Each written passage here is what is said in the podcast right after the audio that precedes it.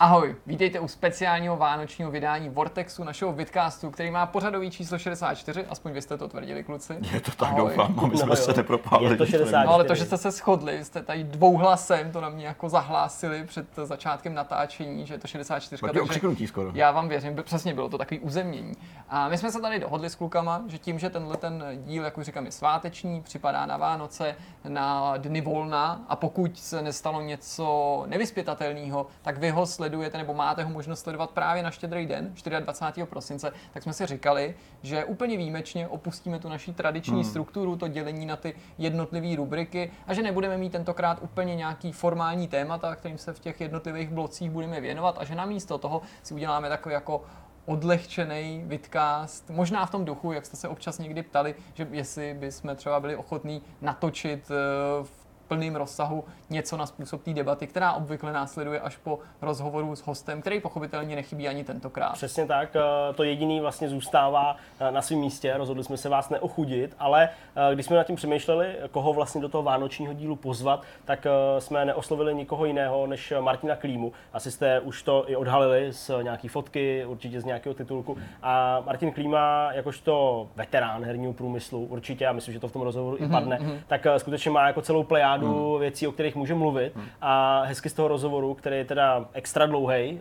uh, výživný, tak uh, z něj samozřejmě vychází najevo, že si Martina bude muset pozvat ještě hmm. několikrát, hmm. protože jsme se dostali tak do třetiny možná a, a to určitě ještě jsme přeskočili spoustu zajímavých věcí. Takže uh, se máte na co těšit a bude to povídání takový trochu netradiční, protože nebude úplně o hrách, tak jak byste očekávali. A v celém tom rozhovoru slovo Kingdom Come Deliverance zazní pouze dvakrát. Jednou ho řekne Jirka a myslím, že jednou ho zmíní sám Martin. A to ale až na samém jenom v, v souvislosti s něčím úplně jinakým. Takže, a je dobrý, tak. že to zmiňuješ, protože my jsme se právě bavili o tom, že tím, že jsme s Martinem mluvili opakovaně v posledních měsících a v rámci toho končícího roku, právě i díky naší práci na dokumentech, které jsou věnovaný eh, hře Kingdom Come Deliverance, a teďka už můžeme se vlastně otevřeně bavit i o tom, že jsou dvě a za chvíli určitě hmm. budeme to zmiňovat v rámci nějakého hmm. našeho bilancování toho, co jsme dělali na Vortexu, tak jedním z našich přání bylo ten rozhovor právě stočit k úplně jiným tématům a proto jsme se tady s Martinem domlouvali už na začátku, jaký to téma vlastně, jakou tu jeho životní kapitolu bychom mohli postihnout, protože on toho má za sebou opravdu hmm. profesně strašně moc a mě i ty jednotlivé etapy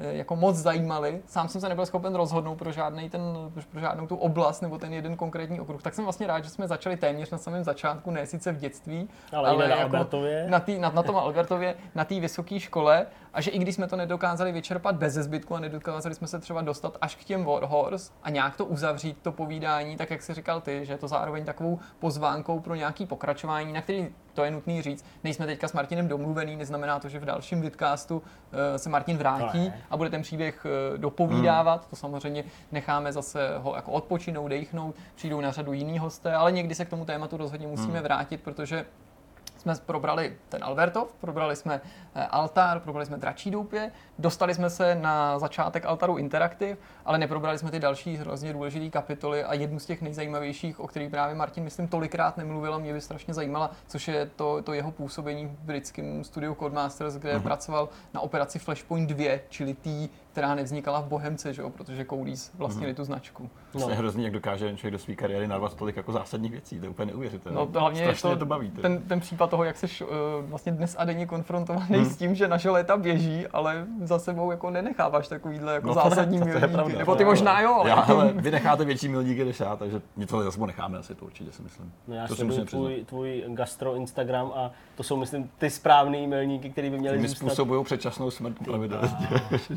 hodně žeru a hodně piju, to je bohužel jako jediný milník, který já jsem dosáhnul v svém životě momentálně. To není málo. Ten nejzásadnější. To není nejzásadnější. Uh, nicméně, tohle to byla pozvánka na rozhovor, mm-hmm. ten přijde za nějakou dobu, má kolem hodiny, uh, podle nějakého mého odhadu, bylo to na ty naše tři tejky 20 minutový, nebo přes 20 minut, takže uh, uvidíme, uvidíme, na kolik to přesně bude. Každopádně, ty už to Jirko naznačil, uh, vy to asi už i chápete z té atmosféry, která tady vládne, 64. Vortexu, a to je to, že se teda budeme bavit tak nějak jako obecně o tom, co se nám mm. podařilo uh, za tenhle ten rok dokázat, ať už tady, přímo ve Vortexu, nebo v našich herních životech, když to řeknu takhle, mm. možná dojde i na nějaký uh, bilancování osobních úspěchů a životů a tak dál. Necháme tomu volný průběh, kam se dostaneme, tam se prostě dostaneme. Jasně. Můžeme klidně zkusit začít uh, tou debatou o tom, uh, co je vlastně na snadě, a taky Hmm. už to tady padlo, že ten konec roku, že ho přináší to bilancování na všech frontách a že prostě většina těch eh, herních médií, magazínů, i televizních pořadů, internetových stránek, ale i digitálních eh, distribučních kanálů, Hmm. jako je Steam, přichází se svýma vlastníma oceněníma.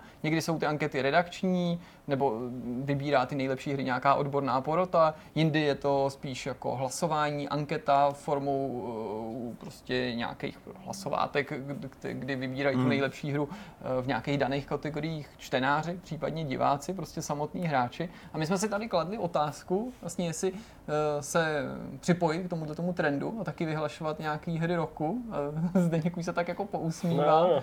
No, prostě a jednoduše zkrátka, už se nás na to někdo ptal, rozhodli jsme se, eh, že my sami žádný eh, hry roku vyhlašovat nebudeme Hmm. a to je ale přesto důvod si o těch hrách trochu jako popovídat, Vlastně. jaký ty hry jsme hráli. Protože my tady máme eh, jednu takovou náhradu, kterou už plně nemůžu říct, jestli, jestli už vy jste měli možnost si přečíst, nebo teprve si ji přečtete, ale měla by právě v těch svátečních dnech výjít. A to je článek, který bude složený právě z doporučení nás, jednotlivců, který Vortex připravujeme, nejen mm, tady Zdeňkových, Petrových, mých, ale i Tomusových doporučení a doporučení Honzy Konfršta, který jako tak trochu můžou suplovat vyhlášení nějakých nejlepších Určitě, her a z nich každý tenhle ten autor, který bývá na Vortexu nejaktivnější, mohl uh, přinést svůj pohled na to, jaký podle něj ty hry byly nejlepší v tom končícím Hmm. roce. Já jsem tady poukázal na Petra a označil jsem ho eh, hulvácky za náhradu, náhrada, ale tak to jsem to samozřejmě nemyslel. Eh, Náhradu jsem myslel v tom ohledu, že eh, Petr je naopak velice svědomitý a on už svoji část eh, Hmm. tohohle z toho článku odevzdal. A proto eh, mu předáme slovo a může i zatýzovat teda, jaký hry eh, si tam vybral, aspoň eh, z těch prostě, který, eh, dejme tomu, definovali, možná, jestli to je to správný slovo, rok 2018 Z pro velké části určitě. Já jsem teda v první řadě rád, že jsme se nevrhli tím směrem, že budeme vyhlašovat hry. Už je to upřímně, pro mě osobně je to hrozně otravný. My jsme se vždycky scházeli a v každé jak mě- kategorii jsme já- řešili prostě hru. Já jsem rád, že vás zajímá to, co my si myslíme, to je samozřejmě hrozně skvělý. Ale upřímně, každý už máte svůj názor na tu hru pevně daný. Uh, my si nemyslíme zase tak odlišné věci, co jiní lidi ve spoustě věcech. A vy na vás ze všech stran prší právě ty vyhlášení anket. Jsou to velké weby, jsou to malé weby, jsou to prostě předávání cen. Týmy, Game Awards. Prostě nepotřebujete nutně slyšet od nás to samé. Já vím, že když se podíváte zpětně na ty vidcasty, co jsme dělali na recenze bokem, tak si asi uvědomíte, jak si na tom ty hry vlastně stojí v našich očích. Jo, takže jsem hrozně rád, že se tady tomu vymykáme.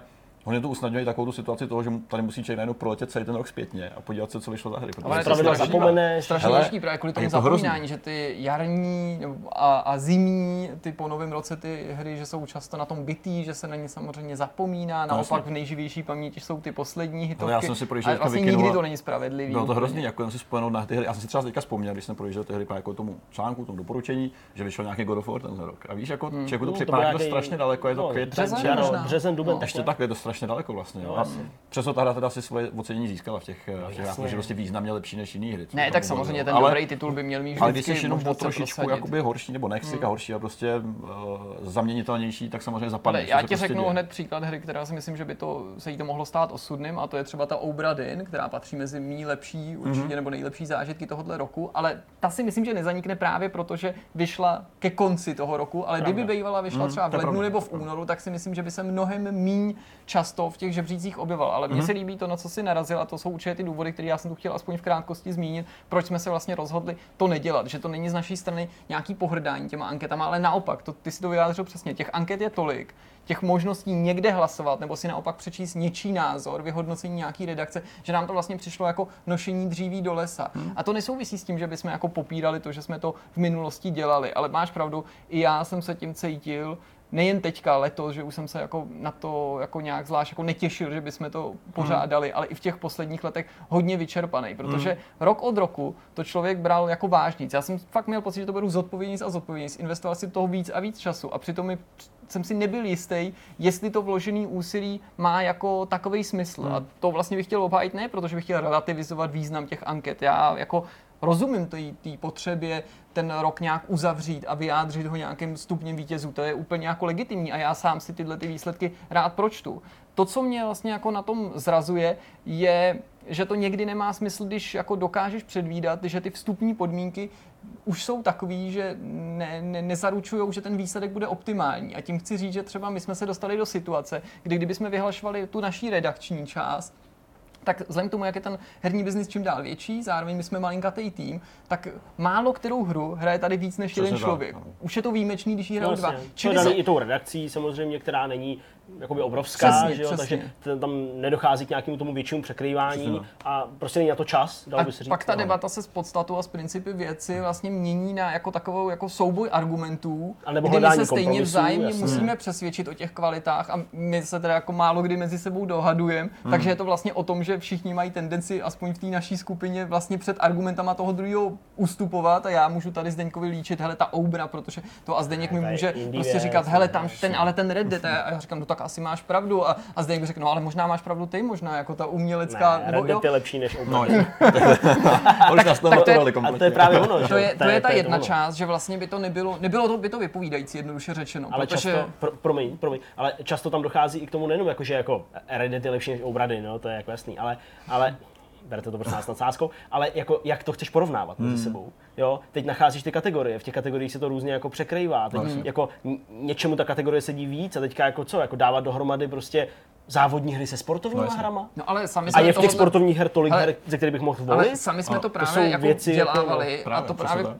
Přesně. Pochop, cháp, chápejte to tak, že to není naše vymezování vůči těm anketám. Já naopak mám velký respekt ke každý redakci, Která to která to pořádá, No jasně. která jako vlastně dě, u, učiní ten souboj sám se sebou nejen stran toho výběru, ale to i co píšeš, ty nominace, jak uděláš nominace, kolik her nominuješ, hmm. necháš e, čtenáře třeba nominovat vlastní tituly, nebo jenom do jejich části, nebo i do té tvý části. Organizačně je Jsou tady pak přesně Jasně. kategorie, které se nám už několik let prolínaly, jako byly právě sportovní hry třeba s bojovkama, nebo sportovní hry se Hmm, závodama. A tím důvodů mohlo být víc, že, jo, že tam třeba nemá dost zástupců, nebo protože to má blízko. Jo. Jak oddělit dneska třeba third person akci od akční adventury. Takže budeš dělit hry jenom na first person Hmm. a third person, jenže First person jasně. to není vždycky nutně akce Právě nebo to. adventura a zároveň No. ne všechno third person Je to tak. je buď akční nebo... A to Ne, je, přesně. no a z druhé strany To pak samozřejmě tyhle ty podobné problémy se promítají i do té čtenářské části. To, co jsem tady teďka říkal v té poslední chvíli, to samozřejmě platí i pro tu čtenářskou Jasně. část, ale na ní mi zase trápí jiná věc. Jakkoliv jsem velice zvědavý na ty názory a každý ten názor individuální, každýho hráče mě zajímá a rád si ho přečtu, zvlášť když je podložený argumentama, to číselné vyjádření si myslím, že nemá takovou hodnotu, že se to trochu přeceňuje, protože spíš než jako hmm. Uh, hodnocení kvality jsem to vždycky považoval za soutěž popularity, No, jo, věhlasu. Uh, v těchto těch anketách běžně zanikají vynikající hry, protože Hmm. jednoduše nehrál dostatek lidí, ale to přitom neznamená, že jsou kvalitní. A stejně mm, mi přijde, že to jako budí víc negativních emocí než těch pozitivních a to mě na tom jako mrzí, nebo mě vždycky i mrzelo, protože to provází vlastně takovej jako... Mm, nejde o kritiku, ale provází to prostě špatná taková nálada od Ta začátku až do konce. Už když se to vybírá, tak jsou vlastně některý lidi nespokojení ze způsobu, jakým se to vybírá, jak jsou ty pravidla nastavený. Když se to vybere a vyhlásí, tak je, zdá se, Hmm. většina lidí najednou nespokojená s těma vítězema, ačkoliv ty vítěze někdo prostě určí a, a jsou daný Jasně. matematikou. Jo, to je pravda. To je Tak pravda. jo, Petře, tak teď máš ten No, prostor. úplně přeskočil, jasně. Hele, já jsem,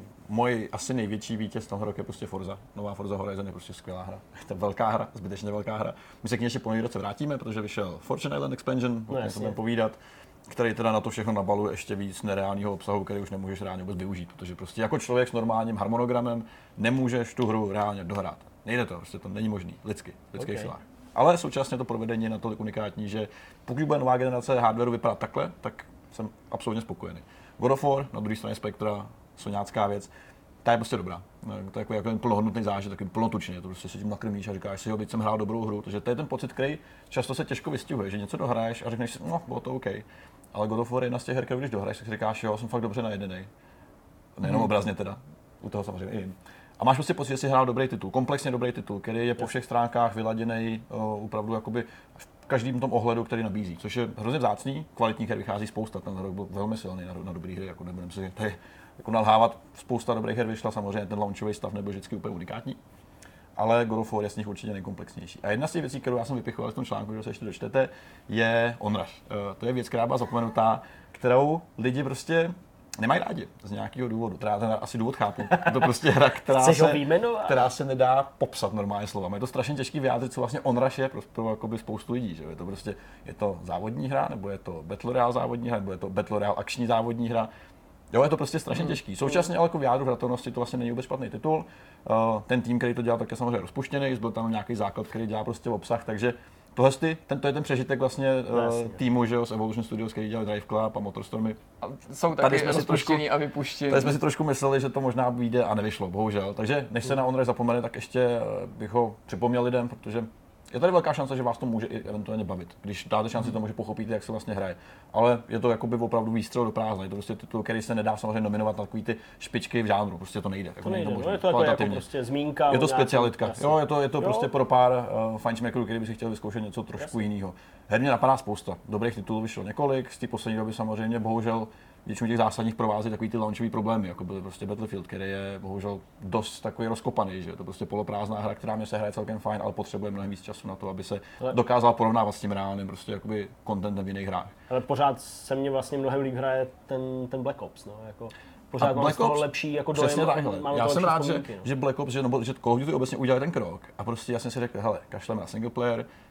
Já jsem přesvědčený o tom, že zdat jasně vidějí, že ta část, která hraje vlastně single player, je prostě minoritní. A Hmm. nestálo za to prostě se tím vůbec zabývat. Uděláme prostě zombíky, už to je jakoby zase mod navíc že, v té hře. A že se prostě jasně vymezil a řekl, hele, kašlem na to, budeme dělat prostě jenom multiplayer. Hmm. Je to do jisté možná jako snažší, než se pak táhnout a snažit se zavděčit pár lidem, kteří by chtěli právě ten single player, že jo? což se u Battlefieldu úplně nevydařilo, protože je to prostě neakurátní uh, věc, která se jenom obaluje tím tématem druhé světové války a vlastně se tím ještě přitížil do značné míry. Je ovšem nutný dodat, že zatímco jako aktuální díl Call of Duty neměl příběh, tak eh, jednak sami lidi z Treyarchu Mhm. mm-hmm. neřekli, nebo řekli, že to neznamená, že jejich další Call of Duty No, nebudou mít příběh automaticky, Jasně. natož ostatní studia, Sledgehammer že jo, a Infinity Jasně. jo, takže tam zase určitě jakoby ta, ta série ten příběh dostane, je, ale jako- jako jo, já vlastně jako cením to, že dokázali do Black Ops dostat tolik obsahu, že mě tam vůbec ten příběh nechybí jasně. a jako ačkoliv ve výsledku pak vlastně hraju méně ten Blackout, než klasický mulťák, jasně. Taky ty zombíci mě vlastně docela bavili. Jo? No, takže jako v tomhle ohledu prostě já jsem se jako No je to vlastně strašně komplexní, pak jsou tři hry v jednom, že jo? Jako, V zásadě, ale jo, jako. s rostoucím obsahem můžou fungovat jako samostatný titul, Jo. Blackout je rozsahem v podstatě něco jako PUBG, že jo? Podobně. Taky to může, můžeš to brát jako samostatný Spíš titul. Fortnite bych řekl, protože je tam jenom jedna mapa, dejme Jasně. tomu, jo, že Což je jenom otázka času, než se a zase rozroste, už teďka je jasný, že už to jako má takový Jo, úspěch. že tak náznaky to tam jsou, no, a multiplayer, lidi si kupují Call of Duty, budou kvůli multiplayer. to žád pořád, to Jo, je to prostě, prostě- a je to, to, to, to dobrý, je to funkční, je to prostě A mají to vyladěný. A tady přesně vidět ten krásný rozdíl mezi studiem, který jako už má ty zkušenosti a dokáže, jak si zmínil v recenzi a v tom povídání tady našem, vzít ten, ten koncept, který představilo jiná hra, že jo, PUBG, který prostě nedokázal zase dostat tu kvalitu, ten polish, Jo, jo. ty produkční hodnoty, oni to prostě zvládají, umějí to a tady to aplikovali a zafungovalo to. Takže já jsem vlastně ráda, už je to takové zase Call of Duty, který já nedokážu hrát tím, jak je tím tématem, tou rychlostí a vším, už to vlastně jakoby netahá. Ale současně oceňuji to, že se dokázal vyhrabat z takový té svojí sutiny starý a dokázali se trošku jakoby zase, zase pozvednout. Takže určitě to je jedna ze, jako ze zmínek, která stojí za to uh, minimálně se na ní zamyslet na rok. Já jsem nad tím taky samozřejmě přemýšlel a ten článek jsem ještě nenapsal, nebo tu svoji část, to je jasný, ale uh, mám logicky nějaký vzpomínky i nad rámec uh, toho Black Ops a já jsem vlastně uh, si uvědomil, že když jsme koukali na Game Awards, což jsme tady přenášeli s tím naším komentářem a překladem, tak vlastně uh, ty jsi to i tam zmínil, že, že Spider-Man vyšel hrozně na prázdno, že, No že vlastně tahle super hra uh, Jasně. nakonec uh, i kvůli dalším titulům Red Dead, že jo, God of War a tak Red dále. Dead očekávaně proměňoval nominace a God of War se stal tím překvapením. God of War byl samozřejmě kvalitní titul, nepochybně, Přesně, přesně. ale eh, překvapil v tom ohledu, že byl ten jediný titul, který dokázal úspěšně Mhm. konkurovat eh, tomu. Red Deadu a díky tomu jeho úspěchu možná ten Spider-Man jako ostrouhal. Přesto v mém hodnocení ten Spider-Man fakt neostrouhal. Uh, I když jsem hrál i God of War a samozřejmě i Red Dead, tak uh, Uh, nedá se to porovnávat. Mm-hmm. Spider-Man se nedá porovnávat třeba právě s Red Dead. Jo? Tam má zase, tahle hra má ty kvality někde jinde a určitě jsem si ji užil skvěle. Ale právě to, co se mi stalo s tím Spider-Manem a to, co jsem zažil a jak moc se mi to líbilo, uh, i v tom ohledu vypravěčským, i to, jak to prostě dokázalo vlastně úplně znova jako restartovat takový zájem o toho herního Spidermana, ačkoliv ta hra vlastně těma mechanismama je hodně podobná těm, těm předchozím a tam určitě směřuje nějaká kritika, tak vlastně já jsem byl úplně jako fascinovaný tím, jak filmově to skvěle působilo. A to město a vůbec to technické pohyb zpracování, všechno, ten to- pohyb a, a, a jako míra toho uh, vlastně ukázala i do nějaký míry, kam se, kam se to třeba v té příští generaci může posouvat. Jo, Red Dead to potrhnul, ta hra je výjimečná, ale pro mě prostě Spider-Man je určitě jedním z highlightů celého tohohle roku. A fakt jsem si tu hru úplně jako skvěle užil a vlastně by mě vůbec nevadilo teďka si jako představit, že přijdu domů dneska a pustím to znova. a odehraju to celý znova, protože prostě je to taková jako přiměřeně dlouhá, ne úplně krátká, ale jinak jako technicky vytříbená a i zábavou perfektně potržená hra, takže pro mě určitě jedna z fakt skvělých záležitostí tohoto roku, která bohužel ale teda i díky tomu, že vyšlo spoustu, spoustu her dalších, tak eh, je přehlížená. No. A jejíž podpora vlastně končí, že jo, tenhle rok. Takže dneska vycházel poslední DLC, Je to tak? tuším. Poslední díl Přidávají ty kostýmy, které mě na tom lákají vlastně nejvíc. Ty různý alternativní No. multiverse věci, jenom vizuálně, já vím, že teda funkčně asi nejsou nějak jasně, jako, no. jako A podstatný. tam jsou taky ty specialitky, jako takový ten kreslený. a Teďka přibyl různý- ten kostým z filmu Sama Raimiho, kterým lítal Tobey na- Maguire ten, myslíš teda? Jasně, ale je tam i ten Toma Holanda, že jo, jo, jo. jo, z toho aktuálního pojetí Spidermana. Jo, v tomhle je to, Takže jako, je je to to super, no. Malý bezvýznamný plus, protože Ale- já jsem ale- jako vyrůstal že, na komiksech ještě a mě zajímaly přesně tady ty další multiverze, ty, ty alternativní verze No. Spidermana. Tady se toho člověk trošku jako dočká. No, A je a toho zajímavý- se hlavně dočkáš teďka v tom Přesně animovaném celovečeráku, který vypadá úplně fantasticky a je mi takovou tou jako trvalou připomínkou nebo občasnou připomínkou toho, že nemůžu úplně, nebo nemůžeme s Kristinou úplně vždycky vyrazit do kina, tak Hmm. jako dřív s ohledem právě na, na, na Magdalenu. A tohle je zase po čase To, takový film, který bych určitě chtěl Hmm. vidět a jsem potěšený, že se jako to mý očekávání protíná s těma kritikama, Hmm. protože já jsem měl pocit, samozřejmě ničím podložený v tu chvíli, už z těch prvních synopsí, ještě než se objevil první trailer, že jako to by se mi mohlo líbit. Jo? Mm, V době, oni kdy všichni se podívají no. tomu, že proč Miles Morales a proč jiný příběh a co to jako je, blockbuster, ale přitom ne hranej, nebo a já jsem říkal, tyjo, to, to, by ale mohlo být takový to, jako, že se jako odvážou a přitáhnou to jako dál a posunou někam. Hmm. A hlavně je super eh, na tom Spider-Manovi herním, teďka jako od Insomniaků, Mhm. mm. teda jednak to, to by mohlo zajímat tebe, asi to možná zachytil, diváci taky, eh, že se chystá jakoby samostatný komiks vycházející z té hry. Jasně, jo, Jo, pravda. Takže posvěcený, ale To je. To jenom dokládá, jak výjimečný je ten vztah mezi vývojářem Hmm. a respektive Sony a Marvelem, který Hmm. opravdu byl skutečným producentem téhle hry, akorát si na to sehnal ty nejlepší Tak, odborníky. tak. No a navíc, eh, já už to dovolím, vzhledem k tomu, že ta hra už je nějakou dobu venku a, a je to spoiler, pokud jste to ještě nehráli, tak eh, teďka si to na pár vteřin vypněte, já vám pak zamávám, až budete moct zase zesílit, takže teďka to zeslabte, a všichni ostatní, ale řeknu to i vám. Uh, on tam ten Miles je samozřejmě, že jo, v té hře. Jo, jo, jo, to jsem A taky registroval. Ten konec jako jasně naznačuje, kam se to bude ubírat dál, takže by to mohlo být i v nějaké souvislosti třeba s tím, co je teďka v kině. Mhm. Takže tak.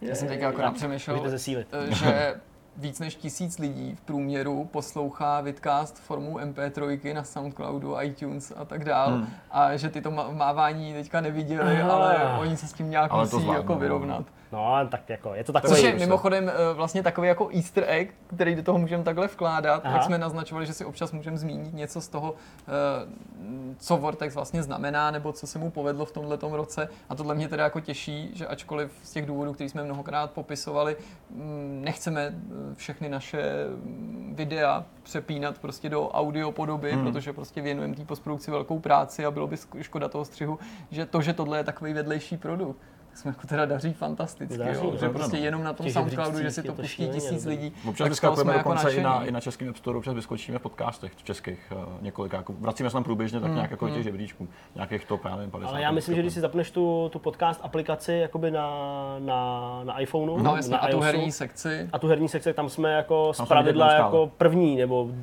Což je samozřejmě často se tam objevujeme na těch podcastů jako není moc, takže sam jednak jako to je ten No důvod, jasně, ale, ale- ale, i tak jste aktivní, což je dobrý, což je super. to je, to je, to Eh, Poslouchejte víc. Teď jste vy, kdo jste poslouchali, jste neviděli, že jsem vám tady ukázal dva palce vzhůru, tak teď Trochu to jsem štěstí, když vlastně to pojede chtěl dobře, tak se ještě no. mrkneme na Spotify třeba, že Ale- to je ještě jedna věc. To je pravda, to je No, další to meta, protože to někdo občas píše, ale to jsem vlastně chtěl říct, protože eh, v minulosti jsme vždycky jako ten obsah hodně podřizovali tomu, že nahráváme audio a i když jsme třeba jako zmínili nebo něco někdy si ukazovali, tak tam vždycky hned padla ta zmínka, jo, to, co vy nemůžete vidět a to my nikdy teďka nereflektujeme, Mm. čili já si uvědomuji, že kolikrát jsou ty audioverze opravdu o hodně chudší, nebo když jsme onedá vydávali Jsou, no. rozhovor s Joshem Sawyerem, který byl otitulkovaný ve videu, tak pochopitelně titulky v audiu titulků. nebyly Přesně, a, a jasně. přesto to ty lidi jako akceptují, No. což samozřejmě eh, je, je nám jako velkou radostí, No, že.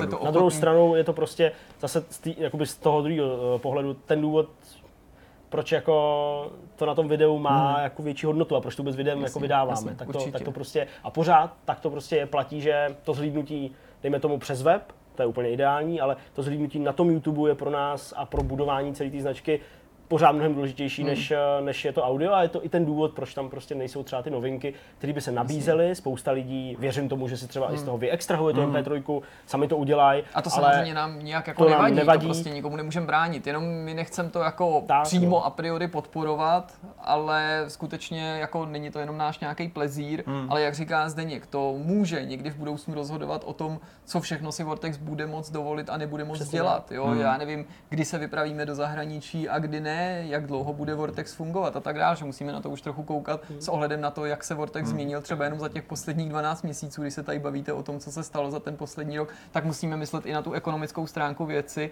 a skutečně třeba každý to přehrání na tom YouTube a to zobrazení reklamy se nám počítá. A samozřejmě i bez té reklamy ty, ty přehrání jsou pro nás zase jako důležitý, když komunikujeme s nějakýma partnerama. Přesně a i ten úspěch, který byl vyjádřený, zejména zpočátku, eh, jenom těma číslama, ničím jiným jsme ho nemohli jako podložit nějakýma jako webama, nějakýma hezkýma prezentacema, tak ten nám zase otevřel třeba dveře k některým rozhovorům, jo? Hmm. že je to opravdu se to nabaluje a je to nějaký efekt spirálovitý, že nebejt prostě těch zhlídnutí, tak bychom se třeba nedostali k nějakým skvělým rozhovorům, ke kterým jsme se dostali, který Hmm. přinesli další skvělý zhlídnutí. Takže to je ten důvod, proč jako možná někdy eh, z vašeho pohledu můžeme trochu zatvrzele Hmm. na tomhle tom trvat. No ale když jsem se eh, takhle jako přidrzle ujal slova, tak aspoň zmíním, na co já, jako nebo čeho se chci dotknout v rámci té svý jako reflexe toho končícího roku. Já mám jako takový okruhy, protože já jsem si zatím naťuk jenom osnovu, nezabýval jsem se konkrétníma titulama. Ne, je to úplně jednoduchou. Jo, jo, Já jsem jo. tady samozřejmě zmínil tu, tu Oubru, kterou jako považuji rozhodně za ten Hmm. jako jeden z nejpěknějších titulů, neříkám nutně nejlepších, ale opravdu, co mi tak jako zatím paměť sahá do těch posledních měsíců a ta je děravá, tak to jsem považoval jako za výjimečný počin a hodně to přisuzuju tomu, že že je to prostě autorský dílo, že je to Hmm. hra prostě, která není Hmm. vysoustružená jenom v nějaký korporaci podle nějakých tabulek, protože si myslím, že takhle výjimečný produkt prostě nemůže ve velké společnosti vzniknout, protože ta si nemůže dovolit riskovat, jo. Není to nějaká moje averze vůči společnostem nebo velkým studiím, že bych chtěl říkat prostě, že toho nejsou schopní, spíš si myslím, že tam prostě se ty firmy musí chovat logičtěji nebo nějak Hmm. pragmatičtěji uvažovat. A, Určitě, a v tomhle konkrétním produktu na začátku určitě nestál jako pragmatismus. Ale spíš než konkrétním titulem se budu věnovat třem věcem. Jednak je to fenomenální úspěch českých her, který rok od roku a slovenských her a obecně českých a slovenských vývářů. Já to strašně rád říkám dohromady. Onedá jsme se tady o tom soukromně bavili se Zdeňkem, že vlastně jedinou potíž, kterou s tím máme, je, jak to vyjádřit, protože nechci říkat jenom české hry, Nechci ale říkat, nepoužívat slovo československý, protože to může pro někoho na Slovensku znít hanlivě, že to může jako implikovat ty, ty dřívější spory, proč jako je to Česko, československý Hmm. a jestli s pomlčkou a pomlčka se blbě teda vyjadřuje ve slově. Tak proto Slo- mluvím o českých a slovenských vývářích, protože tady máme studia, který se skládají samozřejmě z českých slovenských vývojářů nebo dokonce i dalších zahraničních. A ta produkce česká a slovenská Je skvělá. je rok od roku lepší, bohatší, skvělá, jak říkáš. A mám pocit, že to čím dál víc se opravdu akcentuje v tom Hmm. světě. Jo? Jeden z momentů, který to podle mě v poslední době podtrhuje, jsou ty nominace na Steam Awards. Prostě tam je osm kategorií, po pěti nominovaných. Jedinou výjimku tvoří ta jedna z těch kategorií, z těch osmi, což je vývojář, ve který žádnou teda nominaci nemáme, tak kde je deset, eh, deset studií z toho důvodu, že se Valve prostě zdálo, že je to tam příliš těsný, to Mhm. nominační hlasování. A i tam se mimochodem ozývaly hlasy, jak to, že tam třeba SCS konkrétně nejsou jasně. nominovaný, ale to by někdo klidně mohl napsat, proč tam není Amanita, prostě Warhorse, jakýkoliv to další studio. Ale to, že je tam pět jiných českých her, že v kategorii stroj roku, která sice zní bizarně, ale Hm. nechme to být, jsou prostě nominované hry Space Engineers, Factorio a Euro Truck Simulator 2, že Vlastně. na absolutně nejlepší hru roku je nominovaný Kingdom Come Deliverance a že na nejlepší VR hru roku Beat je Saber, nominovaný jo. Beat Saber. To jsou přece fantastický úspěchy, ale jsou tady i další hry samozřejmě od No. dalších studií, od Amanity, taky samozřejmě uvolňovala. Mašinky, že jo, třeba. No. Jsou tady právě zmíněný třeba i mašinky, které se objevují. Někdo právě psal, že i ty mašinky by si v tom stroji roku zasloužily být. Ta, ta produkce a její vliv na jako celý svět, na ten globální trh je úplně neuvěřitelná, Hmm. protože když se podíváš na to, že samozřejmě tady není takový kapitál, že jsme malá země, je tady omezený počet těch studií, není tady takový Hmm. množství týmů, tak všechny tyhle ty objektivní okolnosti hrajou jako v náš neprospěch. A přitom tato jako nesmírná jako píle, ctižádost českých autorů, jejich kreativita jim umožňuje takhle vyniknout v mezinárodní Hmm. anketě, kde skutečně hlasy konkrétních hráčů a uživatelů Steamu rozhodnou o tom vítězi, takže ty Hmm. nemůžeš jako nikoho ani podezřívat z toho, že někomu straní. Jo? A teď. Ani to není o tom, že dejme tomu, kdyby se tam dostali jenom třeba německé a polské hry nebo z, vel, z velkých zemí, Francie, americké, hmm. bys řekl, no jo, no tak to ty hráči hlasují pro ty své hry, i když podle mě to v těch velkých zemích už ty lidi ani tak neberou nacionálně, ale možná se pletu, tak si to prohlasuješ, ale tady jako desetimilionová země a sousední Slovensko to asi neprohlasuje tyhle ty skvělé tituly hmm. navzdory prostě celému světu, což, takže, což je fantastické. Takže to musí potrhovat jakoby chuť všech hráčů, kteří na tom jsou a to je, to je, to je prostě paráda. No. S tím souvisí, když jsem mluvil o té jako český a potažmo teda slovenský notě, že mě těší, že přibývá lokalizovaných her, že jich přibývá i na konzolích, že se lokalizují tituly, i třeba z dlouholetých sérií, jako je Farming Simulator, mm-hmm. menší tituly, jo, byl to ten Call of Cthulhu, prostě, který by se dřív na konzolích lokalizace nedočkali.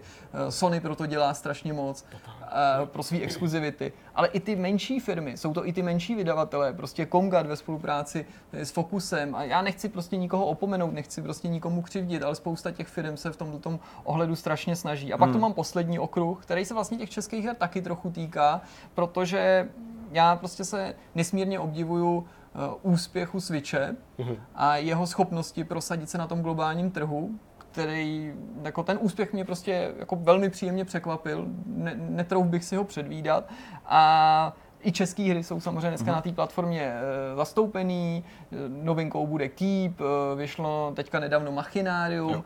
a já jsem si uvědomil, jak strašně moc času právě s se Switchem eh, trávím a že opakovaně právě, když se chystáme na natáčení vidcastu, že si znamenám mnohdy, i když se k tomu třeba nakonec ne vždycky dostanu, hry na Switch, který mm-hmm. jsem mhm. v uplynulý době hrál a kolikrát říkám prostě doma Kristýně, kež by všechny velký tituly, které hodnotíme, vycházely i na ten Switch. Mm a ideálně souběžně, protože spousta jich nevychází samozřejmě na Switch, pochopitelně Red Dead a Jasně, takový. Spousta později. Hodně. Ale spousta později, nebo narážíš na titulu, jako je ta Obra, že si říkáš, no tak výkon by neměl být problém, to by vlastně. určitě šlo, ideálně se to na to hodí a oni vyjdou někdy později, čili to zase z naší jako právě s ohledem na to, co děláme, mm. není, není úplně vhodný ale právě třeba to Machinárium jsem si strašně rád jako zahrál, že jo, jedna z prvních možností zahrát si českou hru v češtině, i když ono se tam moc nemluví, ale, ale nastavení a tak dále, tak, nějaký, tak to je prostě hrozně hezký na tom to vidět.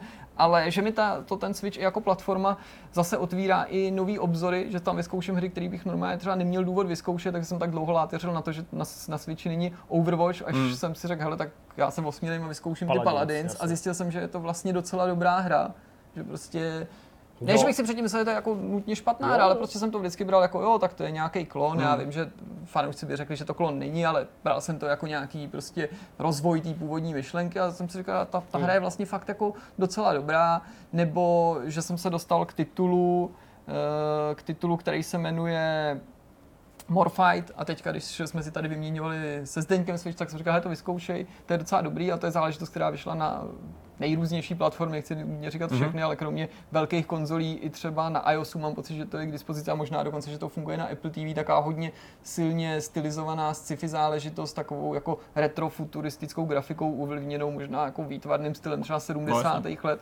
Fakt moc zajímavý a za tohle všechno jsem jako Switchi hmm. vděčný, protože mi přines spoustu uh, jedinečných zážitků. No to je právě ono, že třeba i pro mě je teďka Switch jedna z nejlákavějších konzolí koncepčně. Není, není tam úplně výběr titulky, já bych teda chtěl, přece jenom to, co já hraju nejvíc, tak tam prostě chybí, to je jednoznačný. Ale současně občas se mi třeba stává, že teďka na Vánoce chtěl někomu darovat konzole. A Switch mě vždycky napadne jako první, protože to je prostě tak jako univerzální nástroj, který ví, že můžeš dát jako víceméně komukoliv, kdo má trošku zájem o hry a neuděláš chybu. Hmm. Každý hardcore hráč, který chce hrát hry, tak už ty velké konzole má, má velký kompy, tam jako není kam koho obdarovat tímhle způsobem.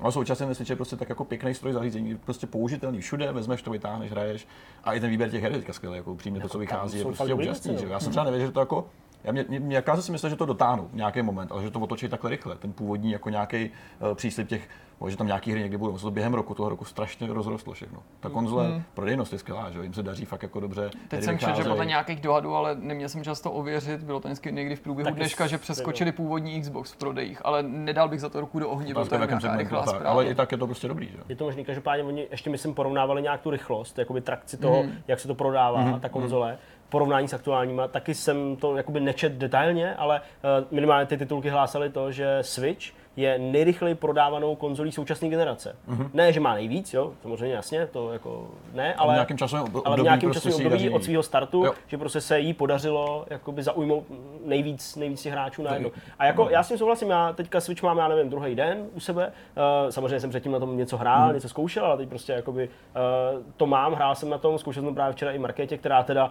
se jako v tomhle roce stala de facto nějakou hráčku, když vezmu, že prostě dohrála Kingdom Come Díky. Hraje Začínající zaklínače už asi tak jako 200 hodin. Hm. Uh, a ještě, ještě, ještě něco velkého, dneska jsme se o tom bavili. Kingdom Come zaklínače a ještě, ještě nějakou hru. Monster Hunter World. Ne, ale, ale, ještě, komplet. ale ještě, ještě, ještě nějakou jednu velkou hru hrála a nevím, jo, Horizon dohrála celý, což taky není úplně jako jasně. jednohubka. Tak jsem včera dával, zkoušela to, hrozně si to líbilo a říkala, proč to jako nemáme. Jako, No, a, no. jo, takže, takže možná, možná, kdo ví, třeba pořídíme ještě Switch, ale, ale jako jo, jako souhlasím, je to, je to docela Hmm. fajn a minimálně v tom prostoru těch nezávislých her, který jako se i tím, že nejsou hardwareově tak náročný, vlastně sami jako nabízej, Hmm. a nejsou to jenom oni samozřejmě, jo, ale nabízej se, aby tam jako vycházeli, tak eh, to ještě může být fakt super zajímavý. V tom následujícím roce to může být ještě víc de Ještě facto. lepší, že jo? Mně se líbí i výběr těch bandluky, jasně si můžeš koupit. Jo, jo, tady prostě Diablo, vedle toho máš Mária.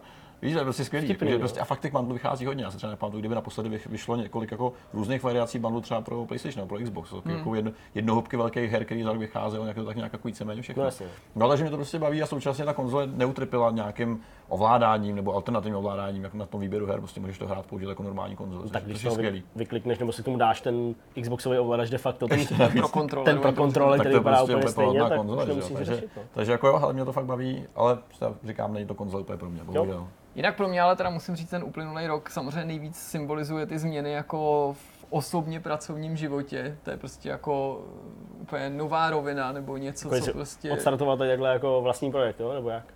Ty odcházíš řekl, to to nebaví? Ne, ne, ne, no tak já jsem myslel ty, co proběhly, já zatím žádný další nechystám. Myslím, že i těchto těch na mě bylo jako docela dost, protože jsme se tady bavili fakt o tom, že prostě když před rokem na Vánoce jsme vydávali ten rozhovor s tím Martinem Veselovským, tak jsem si říkal, tyjo, to je fakt super, ne, že nejde nic víc do, docílit, ale věděl jsem, že to je i do budoucna bude takový typ obsahu pro nás jako stropem v tom ohledu, že jsme limitovaní samozřejmě tím, že to děláme jednou za týden, všichni máme svoji práci, spoustu povinností a ty, když se prostě v průběhu prostě jara začala krystalizovat možnost, že bychom možná jako měli uvažovat o tom, že bychom to vyzkoušeli jako přepnout na nějaký plnohodnotný projekt, o čem jsem měl prostě sám jako nejvíc pochybností, tak jsem stejně nedokázal předvídat, co všechno se v průběhu toho roku stane. Hmm. Jako určitě jedním z těch eh, spouštěčů těch impulzů byl pak třeba úspěch toho dokumentu, že nám jako se Zdeňkem uh, ukazoval nějakou další potenciální hmm. cestu, že, že samozřejmě uh,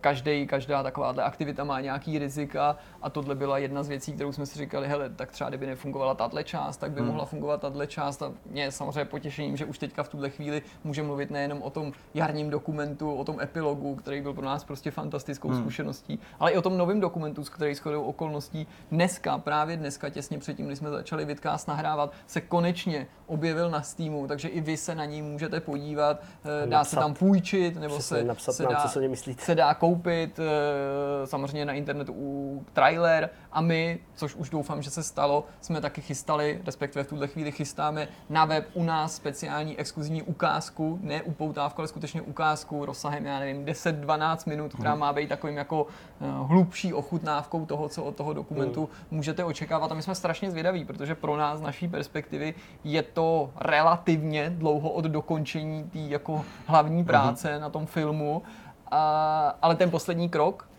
to vydání, to tady chybělo, takže až teďka budeme samozřejmě konfrontovaný s těma ohlasama a byla to úplně jiná práce než na tom epilogu. úplně I když to byla stejná hra, tak koncepcí ten dokument byl jednak naprosto odlišný. Hmm.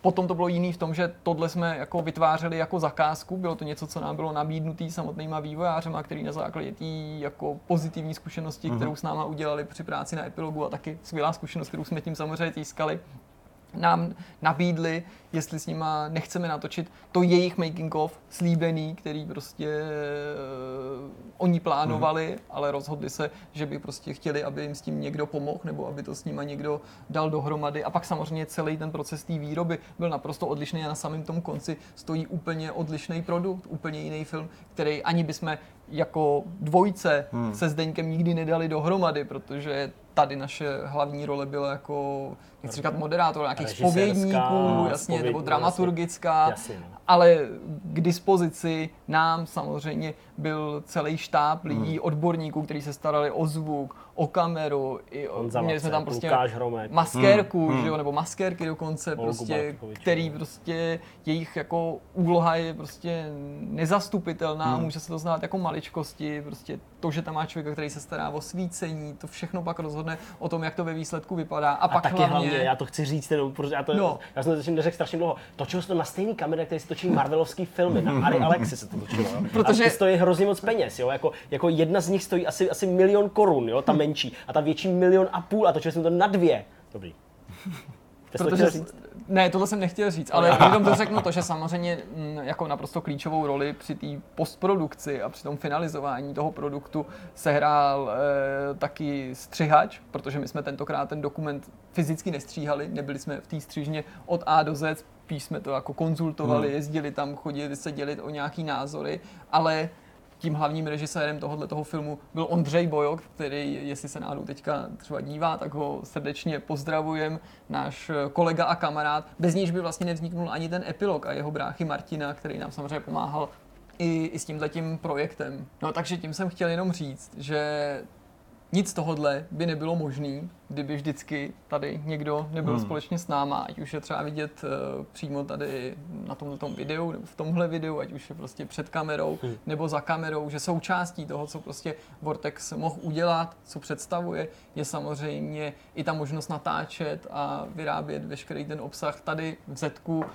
ve studiu Jirky Krále, Jirky a Petra Krále, který nás od začátku podporovali a už v těch plenkách, když byl Vortex, tak nám nabídli možnost tady bezplatně prostě fungovat a přenést něco třeba z té kvality, která jsme chtěli, aby se odrazila v tom obsahu i do té, jako do, tý, do, do toho vizuálního zpracování, že jsme třeba Jo. nebyli nucený nahrávat to u někoho z nás hmm. třeba doma. Třeba u Petra. Mě v koupelně krámě, teď se to trochu. No, to, to bychom museli přerušit, že jo, tak průběhu roku nahrávání, ten protože holub? tam máš ten, No, holub, holub odletěl, ten nemůže. ty máš ten Silent Hill, jak to tam protýkalo a tak, to bychom kvůli potopě museli, museli přerušit, což, no. což je prostě super a já vlastně ještě, ačkoliv to jsou takové ty věci, které se hodí na závěr, ale já nechci, aby pak ten závěr byl zbytečně patetický, tak bych jako chtěl říct, že současně děkujeme vám všem, že se na nás díváte, že vám ten obsah stojí za komentáře, i za ty lajky, že se třeba o ten obsah s někým podělíte, nebo že náš obsah někam doporučíte a já prostě nechci mluvit jako za kluky, protože každý to určitě cítí nějak, ale já sám se cítím třeba tím, tím vřelým přijetím, který je na internetu úplně neobyčejný, protože internet je prostě jako tvrdý prostředí, kde pro ostrý slovo se nejde daleko, kde prostě každý tě šmahem jako uh, odsoudí Vlastně. a často i třeba neprávem, jo, nebo jako kde prostě kolikrát můžeš mít pravdu, Hmm. ale jenom protože ji neumíš dostatečně jako hlasitě říct, tak seš prostě překřičený lidma, který pravdu nemají. Takže já si hrozně vážím, že v tomhle prostě často dost nekultivovaném prostředí se okolo Vortexu vytvořila Hmm. úplně fantastická komunita neuvěřitelně přejících lidí, kteří nám dokonce jsou ochotní odpustit, když se my dopustíme nějakého přehmatu nebo prohřešku, protože jsou si vědomí toho, že to ne, jsme neudělali schválně, nebo že, že když se stane něco, že nestihneme nebo nezvládneme, co slíbíme, ačkoliv se tomu snažíme Hmm. předcházet, že v tom není ani zlej úmysl, ani naše jako lenost, nebo že třeba respektují to, že když se někdy zdá, že Vortex třeba nějakou chvíli něco nedělá, neříkám v řádu dní, ale třeba v řádu hodin, že prostě tam nemáme hned ráno, dejme tomu na webu nebo na kanálu nějaký obsah, že lidi tuší, že něco připravujeme a že se vyplatí na takový obsah čekat a toho si prostě strašně vážím. A nevím, jak to mají kluci, ale já sám si prostě celý ty poslední měsíce říkám, jako něco v tom smyslu, jako že snad, snad se to nikdy nezmění. Jsem si vědomý toho, že to je skoro jako nemožný si přát, a že s tím, jak samozřejmě třeba i roste to Mm. médium, tak eh, na sebe nabaluje i nějakou jako negativní pozornost nebo nežádoucí pozornost. Tak si říkám prostě, jestli se stane pak nějaký spouštět, že to my pokazíme, jo, úplně, úplně otevřeně, si to říkám takhle v hlavě, jako prostě co uděláme, že to pak poserem, nebo kdy to poserem, nebo jako čím to se poserem. No, jasně, ale to- to je omluvte moji francouzštinu, ale prostě takhle, takhle se to v mý hl- hlavě ta myšlenka rodí, kdy si říkám, jako snad se nedopustíme něčeho teď, příště, tímhle videem nebo tamhletím, nějakého přehmatu, který by nám ty lidi nebyli ochotní odpustit, nebo který by nám omlátili o hlavu, nebo který by právě nepovažovali za určitou třeba anomálii, protože vždycky můžeš říct něco, co je třeba nepopulární a tím si eh, lidi jako naštvat. A když je to dočasně, nebo když prostě ty lidi to jako respektují, jako tvůj názor, i když mají jiný, tak je to prostě maximálně v pořádku. A to by bylo, kdyby se to jako ten, ten, to, tohleto křehký pouto prostě porušilo, jako natrvalo a já doufám, že se to jako nikdy nestane v úplný míře. No tak jasně, jak říká Petr, stát se to může, asi se to možná i stane jako v nějaký míře. Později. Stejně jak Jirka říká, jaký doufám. A vlastně, uh, ačkoliv tady Jirka říkal, že jako neradi eh, cokoliv tady slibujeme a říkáme, aby, teď už se děsí, já už to vím, uh, aby právě to třeba nemuselo dopadnout, tak jsem objevil pár nějakých takových dotazů, jak to je v příštím roce, třeba s takovou věcí, jako je E3. A já si Hmm. myslím, že zatímco loni jsme kolem toho neříkám tancovali, ale on do poslední jakoby, chvíle nebylo moc jako vůbec eh, známo, jestli, tam, jestli tam vyrazíme a proto eh, jsme to i oznámili tím videem a určitě se k tomu i dostaneme, tak já myslím, že klidně tady můžeme říct jako takový malý jako vánoční dárek, že v našem zájmu tam je jet, určitě bychom nezanevřeli na tuhle věc, pravděpodobně se to podaří, si myslím, Když všechno půjde stejně dobře jako teď. tak, ale to je třeba prostě věc, na kterou se lidi ptají. Já myslím si, že to je klidně může jako zaznít. Chceme tam jet a určitě i když jednotlivé firmy třeba rušejí svoje konference, pořád v tom vidíme obrovský přínos a, a určitě třeba budeme chtět jet na, na nějakou takovou konferenci. A kdo ví, třeba někdy v budoucnu možná se nepodíváme jenom na tenhle kontinent, ale třeba nějaký jiný kontinent. Ježíš, já na to pořád Tokyo tak jako, jako Já ale na to to Tokyo Game Game Show pořád myslím. Hele, no. my si to říkáme, že by to někdy za to stálo a já to taky jako řeknu. To není něco, co se No, stane jasně. Prostě nutně v roce 2019, asi ale že si říkáme, prostě tak někdy do toho teda ty prachy pojďme nadspat. I když to třeba není efektivní, Nevrátí jo, se to i nějak. když se to třeba nemusí nutně vrátit. Prostě pro tu zkušenost. No, Právě jasně. proto, že to jako lidi nedělají běžně. Neříkám, že se to nestalo nikdy. Byli prostě v Japonsku český novináři, jo, Jo. z bonus webu Michal Mlinář, prostě další lidi v minulosti, jako nespomenu si na každýho. Ale posledních pár let se to podle mě neděje a je to možná škoda. A když jsme právě třeba dělali rozhovory s lidmi, kteří měli možnost český hry reprezentovat, Leto, třeba letos, jasně. jasně letos na, na Tokyo Game Show, tak jsem si říkal, hele, Jasně, že drtivá většina těch her nám třeba nic neřekne, drtivá většina té výstavy nebude pro nás určená, ale z druhé strany jsem taky měl pocit, že by to se to lidem mohlo líbit a to jsou možná ty momenty, kvůli kterým jako stojí nabídnout něco alternativního, co možná jako v krátkodobě ti něco nepřinese, ale z dlouhodobého hlediska to zase bude dělat Vortex Vortexem, právě protože Vortex má být o tom dělat některé věci trošku jinak, ne nutně jako za každou cenu alternativně, ale prostě nezamykat se jenom do toho přesvědčení, hele, nikdo jiný to nedělá, asi to nemá smysl. no. Máš tak tomu jo. něco, Peťo? Ne, Ne. ne, hele, já bych do Japonska taky se podívat, ale Ty, no to bychom- pořád tady máme spoustu Petr diváků. nás vezme. Pojedeme, koupíme si do minivan a pojedeme. Koenigsegu a jdeme. To Pojedeme je- minivanem, to koupíme je- si Volkswagen Brouku a pojedeme. Vánoční dárek pro nás, jako mám to rozumět tak, že jako to nechtěl úplně ale- Oni jde prodal až svoji 24. zondu, to koupil- Já teďka koupil na cestě do Mělníka, kdybyste jako chtěli, tam to asi zvládneme, do Japonska úplně nevím. Nicméně pořád je tady spousta jakoby, eh, lidí, kteří mají, nejenom jakoby, oni tady fakt jsou, ty lidi, kteří mají rádi prostě Japonsko, japonské hry, nejenom RPGčka, ale prostě obecně.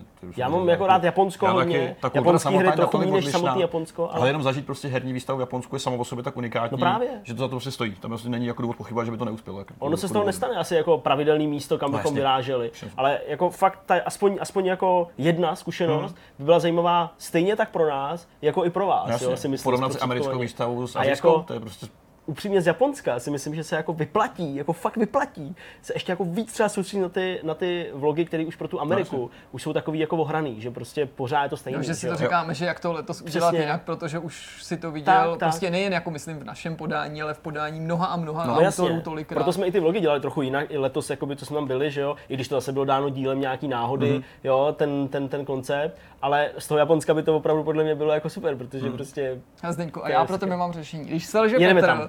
Co by jako donátor dodavatel. vánočního dárku v podobě dvou a- a letenek zondy, jasně. a, a ubytování samozřejmě, že To je pohoda. chudí jsme Stan. samozřejmě, tak ty chceš dělat pořád ty dokumenty. No jasně. Měli jsme tady prostě Frantufuku, lidi prostě říkají, proč nejdete na Kickstarter, tak prostě co kdyby jsme vybrali peníze na dokument z Japonska? Jo. OK. OK. No dobře, asi Ale já myslím, že teďka mnohem bezpečnější bude nechat... To byl eh, samozřejmě humor, jo. No, já mám To strach, aby to, někdo, aby to někdo nepochopil špatně. Uh, já si myslím, že jako teď, teď v tuhle chvíli můžeme jako přetnout takhle veselý Hmm, naše, štědrodenní veselý a přesunout se k tomu slibovanému rozhovoru. Uh, jak jsem říkal, má kolem hodiny uh, a není jenom o hrách. A to si myslím, že z něj činí samo o sobě zajímavou věc, ale ještě zajímavější je, že samozřejmě ten rozhovor uh, je s Martinem Klímou, s herním veteránem, s člověkem, který prostě dotáh uh, co, dračí doupě, celou plejádu her od Altaru a samozřejmě uh, i teď aktuální Kingdom Come, ačkoliv o něm se nebavíme. Jdeme na rozhovor. Je mi velkou ctí, že můžu u nás ve studiu přivítat Martina Klímu. Ahoj Martine. Děkuji za pozvání. Martin je naším posledním hostem pro letošní rok a já jsem fakt rád, že je to někdo speciální. Přáli jsme si někoho speciálního a Martin určitě tohleto přání naplňuje, protože Martin je veterán herního průmyslu. Ty máš Tak za to sebou... veterán určitě, no. To, No, ale myslím to samozřejmě v dobrým veterán těma zkušenostma, protože máš uh, obrovský množství zkušeností a spoustu si toho zažil a prožil a byl si aktivní na té herní scéně, nejen počítačový, tuzemský, už od začátku 90. let. A já musím prozradit našim divákům, že my jsme se tady s tebou na začátku vlastně radili, co budeme probírat a o čem si chceš s náma povídat, protože toho máš za sebou právě tak moc. Ale ty jsi nám dovolil vyspovídat tě podle našeho uvážení, což nás samozřejmě těší. A tudíž já využiju toho prostoru a hned na začátek se tě musím zeptat na to, co o tobě spousta lidí neví, ačkoliv samozřejmě ty už si o tom mnohokrát mluvil a zmiňuje Mnoho lidí u mě neví, tečka. No, ale já myslím, To- že, že ani... Velká většina teda lidí, řekl bych, no. Ale, Ne, no, ale z těch pár lidí, co o mě třeba ví, tak neví co. Neví, že teďka, když se připomínal 17. listopad, výročí sametové revoluce, tak eh, že ty ses objevil na některých fotkách ve společnosti politiků, protože si patřil eh, na podzim roku 1989 eh, ke studentským vůdcům. Můžeš pro nás zaspomínat na tomto období, jak se vlastně dostal do, mezi ty aktivní aktéry? No, uh, můžu, jasně, a udělám. Děkuji. Uh, no v roce 89 jsem studoval na matfizu, třetí ročník uh, fyziky a vlastně jsem se dostal, můžu pak jako zacházet do podrobností, pokud vás to zajímalo, ale když to Určitě. jako taková jako zkrácená verze, je, že jsem se seznámil s různými lidmi uh, kolem jako dnešního teda poslance ODS Marka Bendy a dalších lidí, kteří zakládali nezávislý studentský svaz, nebo prostě mm, jako organizaci, tehdy jediná povolená existující mládežnická organizace byl SSM, Socialistický svaz mládeže, takže jsme chtěli jako vytvořit nějakou alternativu k tomu. A společně s lidmi z různých jiných pražských fakult, no vesměs teda jenom pražských fakult, vysokých škol jsme připravovali teda nějak tuto organizaci a vlastně jsme se dohodli, že první veřejné vystoupení tady tohohle a, nezávislého studentského hnutí, které mělo tedy provizorní název Stuha, studentské hnutí, jsme, a, takže první naše vystoupení bude na Albertově na Světový den, Mezinárodní den studentů 17. listopadu. Což shodou okolností bylo teda zrovna 50. výročí toho původního teda, eh, ne, nebo ten původní eh, nacistické persekuce studentů, která vlastně dala vzniknout tomu svátku Mhm. dní studentů. A, no a stáli jsme před otázkou, jestli to máme uspořádat jako vlastně v té době v roce 89, do určité míry v roce 88, eh, vlastně byla taková v uvozovkách tradice nějakých eh, nelegálních opozičních demonstrací. A tam typicky třeba 21. srpna, 28. října se lidé sešli na nějakém vhodném místě, tam si přinesli s trochou štěstí nějaké doma vyrobené transparenty a provolávali nějaká hesla, přijela tam policie s vodními děly, ostříkala nás, někomu dala přes hubu, někoho sebrala, někoho pak z toho třeba měl nějaké upletačky. Typicky ten režim prostě tak na sklonku 80. let už samozřejmě nebyl tak jako nebezpečný. A... To znamená, že se třeba nebál, že tě vyloučí ze školy, ze studií, nebo... Hele, to je jako dobrá otázka. A, a, a nechci jako vypadat jako nějaký velký hrdina, ale jsem o tom vlastně jako moc nepřemýšlel, jo, upřímně. Kdyby se, se mě na to v tom roce 88 třeba zeptal, tak bych ti řekl, jako, jo, stát se to může, ale vlastně tak nějak spíš jako nepřipouštěl, že se to jako vůbec taková věc by mohla stát. A takové jako hrdinství je nedostatek představivosti. A, a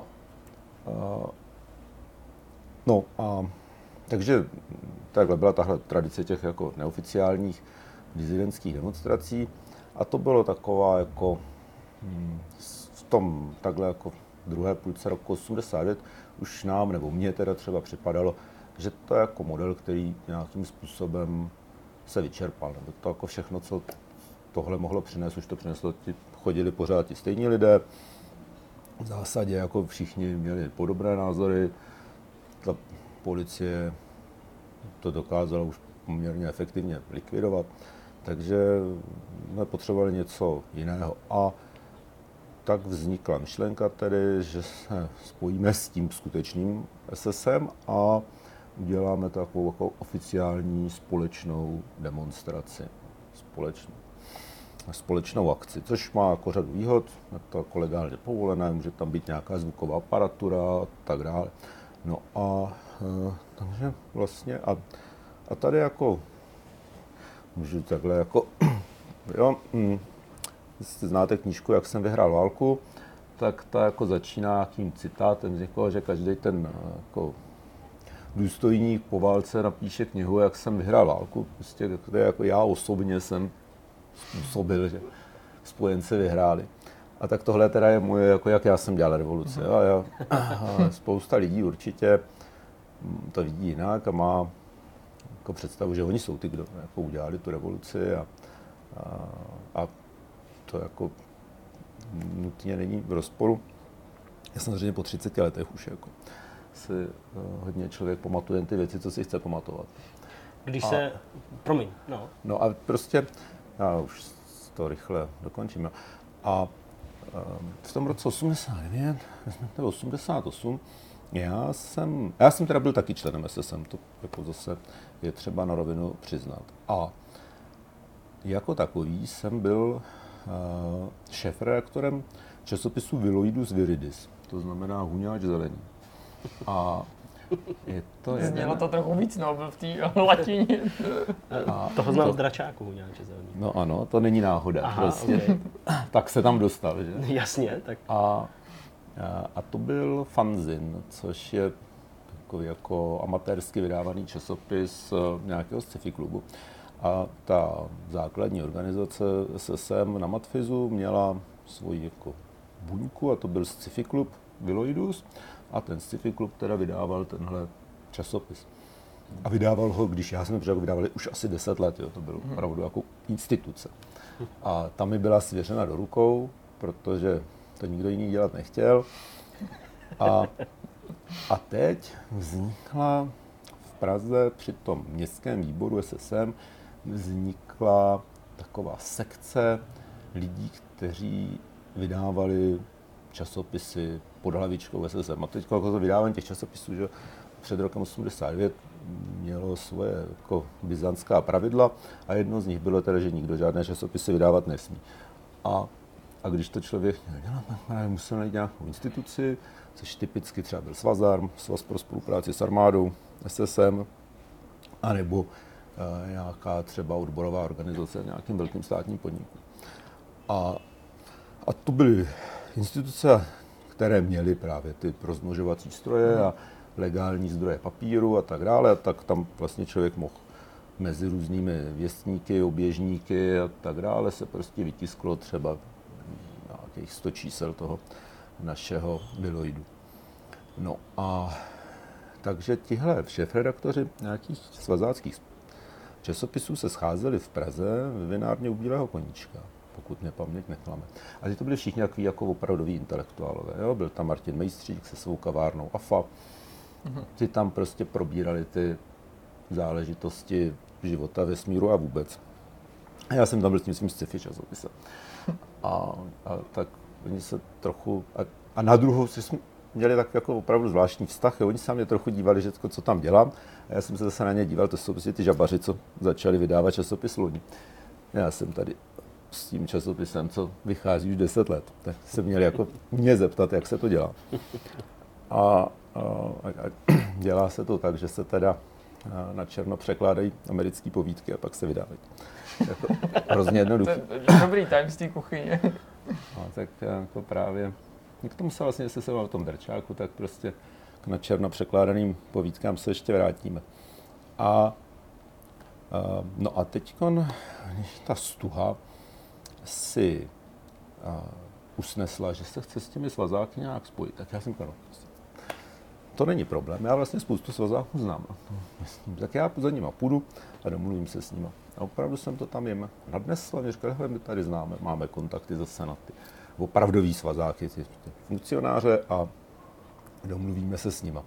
No a slovo dalo slovo a opravdu uh, jsme se domluvili, domluvili jsme se na tom, že tam budou mluvit čtyři lidé, jeden zástupce teda jako ty stuhy, jeden zástupce těch svazáků, jeden zástupce těch studentů z roku 38 a někdo z nějak jako z profesorského sboru.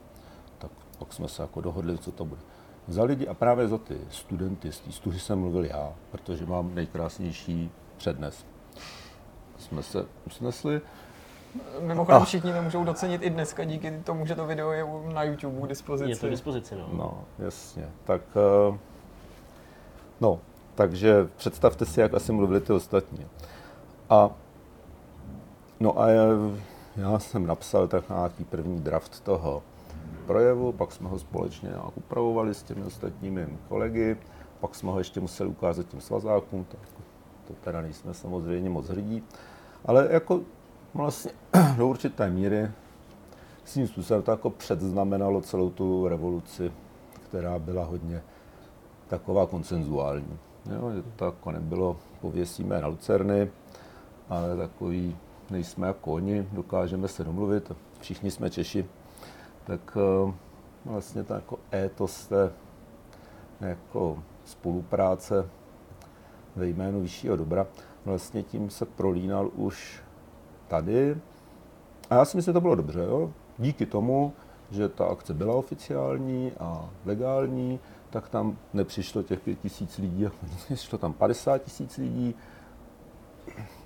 A pro ten režim to byla jako mnohem větší potom problém eh, se s tou demonstrací vypořádat. A, a vlastně tak nezvládl. A, a vlastně si můžeme myslet, jako je možný udělat takovou jako plauzibilní hypotézu, že právě eh, tím, že se pak do toho jako blízkého kontaktu s policií dostali i lidé, kteří to normálně zažívali, hmm. tak jako viděli tu skutečnou tvář toho režimu. Takže, takže si myslím, že to i si dodnes, myslím, že to bylo jako správné rozhodnutí. A, no a zbytek je historie. Hmm.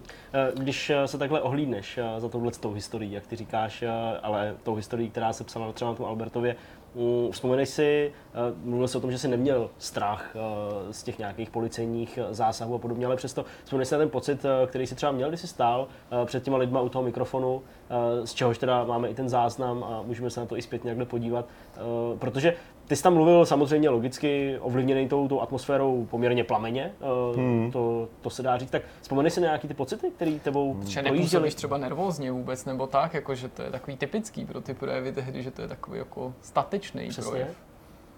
Hele, no tak víš co, trénink. A se na to jako opravdu připravoval svědomitě, aspoň, aspoň dvě hodiny. A, a No a pak eh, já jsem, jako, můžu říct úplně přesně, na co jsem myslel. Já jsem, že jo, ne, nikdy na mikrofon nemluvil předtím, Aha. ale viděl jsem jako lidi to dělat na, při různých prostě příležitostech, jo, hmm. maturitní ples a podobně. No to je přitom dost nepříjemná ta první a zkušenost, já řeknu jsem si, povšiml jsem si, že ty lidé dělají chybu, když na něj mluví a když jsou na to zvyklí. Že ty plozivní souhlásky říkají příliš blízko Jasně, mikrofonu. ono to jakoby a praská. ono to pak vidím praska, ale se jako přebudí ten mikrofon No a pak to tak jako v těch, mikro, v těch reproduktorech jako nepříjemně piští. A to jsem si říkal, to je ta chyba, kterou nesmím dělat. Prostě nesmím mluvit moc nahlas nikdy. Se zaměřili Abych- na tu techniku. Abych takhle. nepřebudil ten mikrofon Mhm. a, a jako nerušil ty posluchače. No tohle ten To tvůj technicistní pohled teda jako i předznamenal ten tvůj další jako um, vývoj, nejme tomu profesní trošku. No, to je jako zajímavá myšlenka, která mě nenapadla. Nedá se to vyloučit. Eh, Řekni nám, eh, než se přesuneme k té tvý další práci, té tvý další kapitole, jestli jsi třeba uvažoval o tom, že by si byl aktivní dál v politice, nebo jestli to je něco, co tě vůbec nelákalo, protože některý tví vrstevníci a právě, jak si tady zmínil, i některý tví spolužáci jsou vlastně aktivní v politické sféře do dneška. No, to je prostě uh, určitě jako otázka, která je na místě. Potom, potom listopadu, že se vznikl ten stávkový výbor, já jsem byl jedním z mluvčích pak toho stávkového výboru, tam s těmi ostatními uh, vůdci, jak si říkal, jsme sídlili v Praze napřed v Řetězovce na Damu, pak se celá ta studentská manažérie přestěhovala do revoluční. A tam to takovou nějakou dobu prostě ještě jako odeznívalo a, a mezi tím se chystaly volby a oni za náma chodili nebo, a říkali prostě vy studenti byste měli na ty kandidátky jít, vás všichni znají, vás tehdy jako lidi jako Šimona nebo Martina Mejstříka Jasně. a znalo opravdu hodně lidí a to je jako a, prostě vaše povinnost k vlasti. No. A, a, no a mně to přišlo a zase jako abych nechtěl nechtěl nějak vypadat chytřejší, než, než doopravdy jsem byl, nebo i dneska se, ale přišlo mi, že vlastně to ten, že, že to jako je mírně a, že, že, že to není to, k čemu ten parlament má být. Ten parlament nemá být reprezentativní vzorek populace. Jo? Není to tak, že bychom měli jako říct, že ten parlament prostě je tvořen, že každá jako Že tam jako skupinka jsou lidí. tři dělníci, pět studentů No, nebo jako něco takového, jedna prodavačka. Tak, no, přesně, a že by to jako měla být naopak jako nějaký prostě sbor lidí, z těch jako nejlepších lidí, který ten národ je schopen jako ze svého středu vybrat, kteří pak budou dělat nějaké zákony a usnesení, kterými zpětně zase ovlivní život všech ostatních lidí v té zemi. A tudíž by to teda minimální jako požadavek, že to měly být lidi s nějakými životními zkušenostmi. A to mi přišlo, že teda žádné životní zkušenosti nemám. S tím mi bylo v roce 80 mi bylo 20, když byly ty volby, bylo 21. A to mi přišlo, že opravdu je jako něco, já jim budu říkat. A je takřka jisté, že bych byl zvolen. Jo? Ty, všichni ty studenti, kteří na těch kandidátkách byli, prostě byli zvoleni, jo? takřka jistě bych byl zvolen. A, a pak v tom parlamentu bych prostě seděl a čekal, co mi ty starší a chytřejší řeknou, prostě Martine, tady prostě musíme hlasovat pro, tady proti, děkujeme a můžeš jít domů. Jo? A, Ty jsi chlebíček. No. A to mi přišlo, že... A, ale zase mi jako přišlo, že svým způsobem a, je to věc, kterou jako takhle, nechci říct, že dělat politiku je špatně. Jo? Myslím si, že to je jako prostě důležitá práce a že jako lidé, kteří naopak ty životní zkušenosti naberou a něco už tam vědí, jako mm, do té politiky měli zamířit, nebo když do ní zamíří, tak to vlastně je dobře. A eh, teď teda samozřejmě s ústupem vidím, že to jako je hrozně jako divergentní směr. Jo? A vlastně je jako málo věcí v té politice, které pak, jako, když pak takové lidi přitahuje. Jo? Hmm. A samozřejmě, když člověk jako opravdu úspěšný podnikatel a pak třeba prostě nějaké své podnikatelské záměry nebo um, jako no, výzvy svého podnikání jako nejlépe řeší z pozice šéfa exekutivy, tak to jako dává dobrý smysl, že to tak jako utilitárně prostě pojme, že jako si do té politiky vstoupí a pak teda ty hájí ty, ty zájmy svého jako obchodního impéria prosazuje jako z té strany politiky. To přijde mi to jako něco, s čím bych jako se nechtěl, co bych jako teda něko dělat nechtěl, a přijde mi to jako mírně a to říct si prostě zdvořile, abych nikoho neurazil, jo. Já myslím, že tady můžeš. Ne, nepřijde, no, jako nepřijde mi to úplně obdivuhodné. Ale, uh, ale udělat to jako správně vlastně by bylo jako hrozně pěkný, jo, kdyby někdo, kdo prostě už jako má vyděláno a nemusí tu politiku dělat jako obživu, ale opravdu ji jako dělá, protože má nějakou vizi toho, jak by se ta politika měla dělat, co jako, jako a měl vizi nějak jako konkrétní politiky. Jo, ten problém, ale já nechci mluvit o politice na vašem podcastu, tam můžeme sedět další tři hodiny. No. Můžeme jít pak třeba. Ale, ale to jako, no, byl končil to, je to, ten problém právě je no, uchopení, tý, uh, uchopení toho problému jako čistě technokratického problému, jo? že vlastně se jako nediskutuje o tom, co chceme, ale jenom jak to uděláme. No, ta diskuze o tom, co a proč to už je jako uzavřeno, jako všichni víme. A teď jako vlastně už je to jenom implementační detail. Jo? A teď jako řešíme ten, ten, ten problém implementace. No a to jako nám tady teda myslím bolestně chybí. Někdo, kdo by opravdu se chtěl zabývat s tou otázkou, jak a proč. Pojďme se teda přesunout eh, z téhle doby, kdy ty sám říkal, že jsi byl ještě teprve na vysoké škole, eh, do té doby, kdy jsi vysokou školu dokončil. Eh, když jsi přemýšlel samozřejmě nad tím, co dál, jak moc ovlivněný jsi byl těma věcma, které jsi dělal do té doby? To znamená třeba i vedení toho časopisu. V skutečnosti jako to pořadí těch událostí obrácení. Jako napřed byly ty události, co mě ovlivnily, pak bylo dokončení školy. A bylo to tak, když jsem, jak jsem mluvil o těch fanzinech a o těch uh, na černo vydávaných povídkách, jo, tak vlastně někdy v roce zase v druhé půlce 80. let jsem četl v časopise 100 plus 1 zahraniční zajímavost což byl jako, jako časopis, který ještě se... Do, nedávno myslím existoval, to, ještě mu možná ještě. To my to jako ještě ale jako známe. Jako, my jsme ho taky jako měli, jo, jako, já jsem teda v roce 88 teprve narodil, jeden ale... z mála takových těch barevných, pěkných, kde člověk viděl ty fotky ze zahraničí. No přesně, jako jediný, jako nedali se no, koupit vůbec, no. že zahraniční časopisy a noviny se nedali koupit Jednak kvůli cenzuře, jednak protože byly absurdně jako drahé.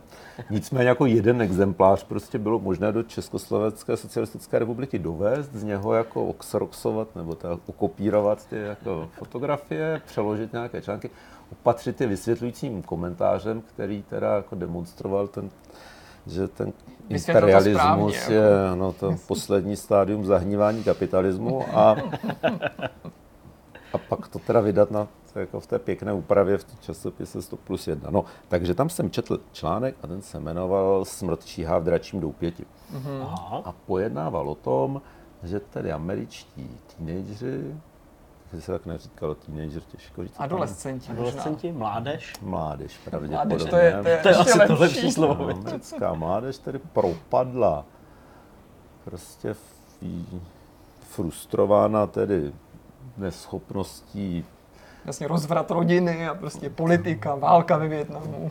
Přesně tak. Teda se, se rozhodla, se uchýlila jako k um, dalším tedy náhradnímu způsobu existence a to je hraní hry, která se jmenuje Dungeons and Dragons, což znamená draci a jeskyně. A tam prostě jsou postavy, které mají v té hře nějaké magické schopnosti a oni, ta mládež pak věří tedy, že ty magické schopnosti mají ve skutečnosti a, a pak prostě podlehnou tedy bludu a pokoušejí se létat a Přitom houfně umírají. A tebe tahle substituční A to- droga imperialistická zaujala. A to předpokládám. úplně jako úžasná věc. To měl úplně na tebe opačný účinek, ty si tím měl pohrdnout a odvrhnout. No, to. přesně, ale to jsem, a to, úplně mi to přišel úžasný nápad, prostě to musím mít. A opravdu se mi podařilo pak eh, patřit, jo, můj táta byl, nebo je teda, ten je fyzik, a měl nějaké jako kontakty prostě na ty západní univerzity, takže se nám podařilo jen se teda opatřit takhle krabici eh, Dungeons and Dragons Basic Set, taková prostě krásná červená krabice s krásným červeným drakem, se sadou eh, všech eh, pěti platonských těles a desetistěnou koskou. No, A si hráli to klasický D&D, má prostě šest kostek. A, no a začali jsme to hrát s kamarády a, a strašně nám to bavilo. Opravdu to bylo úplně jako prostě, jako když se udevře okno někam prostě do jiného světa, jo? nebo prostě najednou prostě čas oponou trhnul a změněný svět.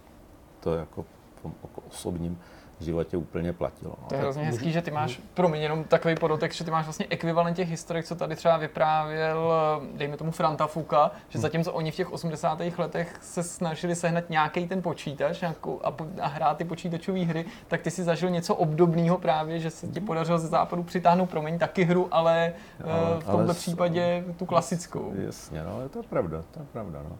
No a, a teďka, no, takže jako já jsem to jako, prostě jsme to napřed hráli a přišlo mi to jako úplně prostě super a teďka, jak jsem byl v tom, v tom sci-fi klubu a, a kolem mě bylo to jako celé to, to sci-fi hnutí, tak v něm právě, kromě toho, že se teda na černo překládaly povídky a vydávaly se v těch fantazích, tak se jako na černo překládaly celé knihy a vydávaly se typicky jako úplně na černo. Jo? To právě v tom jako pokročilém socialismu vlastně typicky to třeba bylo tak, že je právě nějaký národní podnik a ten má třeba jako nějaký malou vsetový stroj a, a tam prostě jsou nějací, tam pracují lidé a ti prostě si vezmou ode mě nebo od někoho teda, kdo s tím se líp znají, ne, ode mě asi by to úplně ne- nešlo, rukopis toho, rukopis té knihy, nějakém jako rozumném rozměru, jo, tak asi ne prostě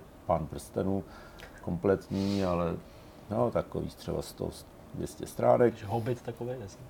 Hobbit ale vyšel česky, Jo, to je ještě, pravda, no. ještě Hmm, to to je potáče pravda. opravdu na nádherným Přímo od té překladatelky, Jo, že jo, je to pošustlivá, tak. nebo jak se ne, jmenuje, ne, to vyš, ne, ne, ne, Ne? to Ne, to vyšlo, bylo později?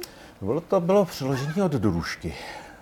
A to bylo ten s těma A- kil, uh, ilustracemi českými, já si Ne, pamatuju takovou bylo to ilustrace od Šalomouna a, a překládal to do Růžka, myslím, ale Krylho Vrba, anebo obráceně, si nejsem úplně jistý. A určitě ten překladatel, co tam je napsaný v tiráži, to nepřekládal ve Aha, no, skutečnosti. Jo, že je jako, jasně, muselo se to prostě krýt.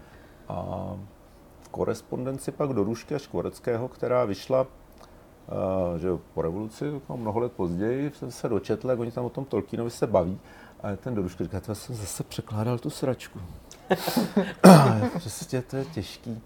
A to tak dobře platí. A ten Škvorecký mu píše, to bys nevěřil, prostě tady ty kluci a holky to normálně taky čtu, to vůbec nechápu, co na tom vidět, to je úplně blbý. Takový zásadní dílo, eh, přesně, takový ty vznešený fantazy, jasně. no. A, no, tak já to hodně parafrázuju a oni o tom mluví velice kultivovaně, jsou to jako kultivovaní pánové oba dva.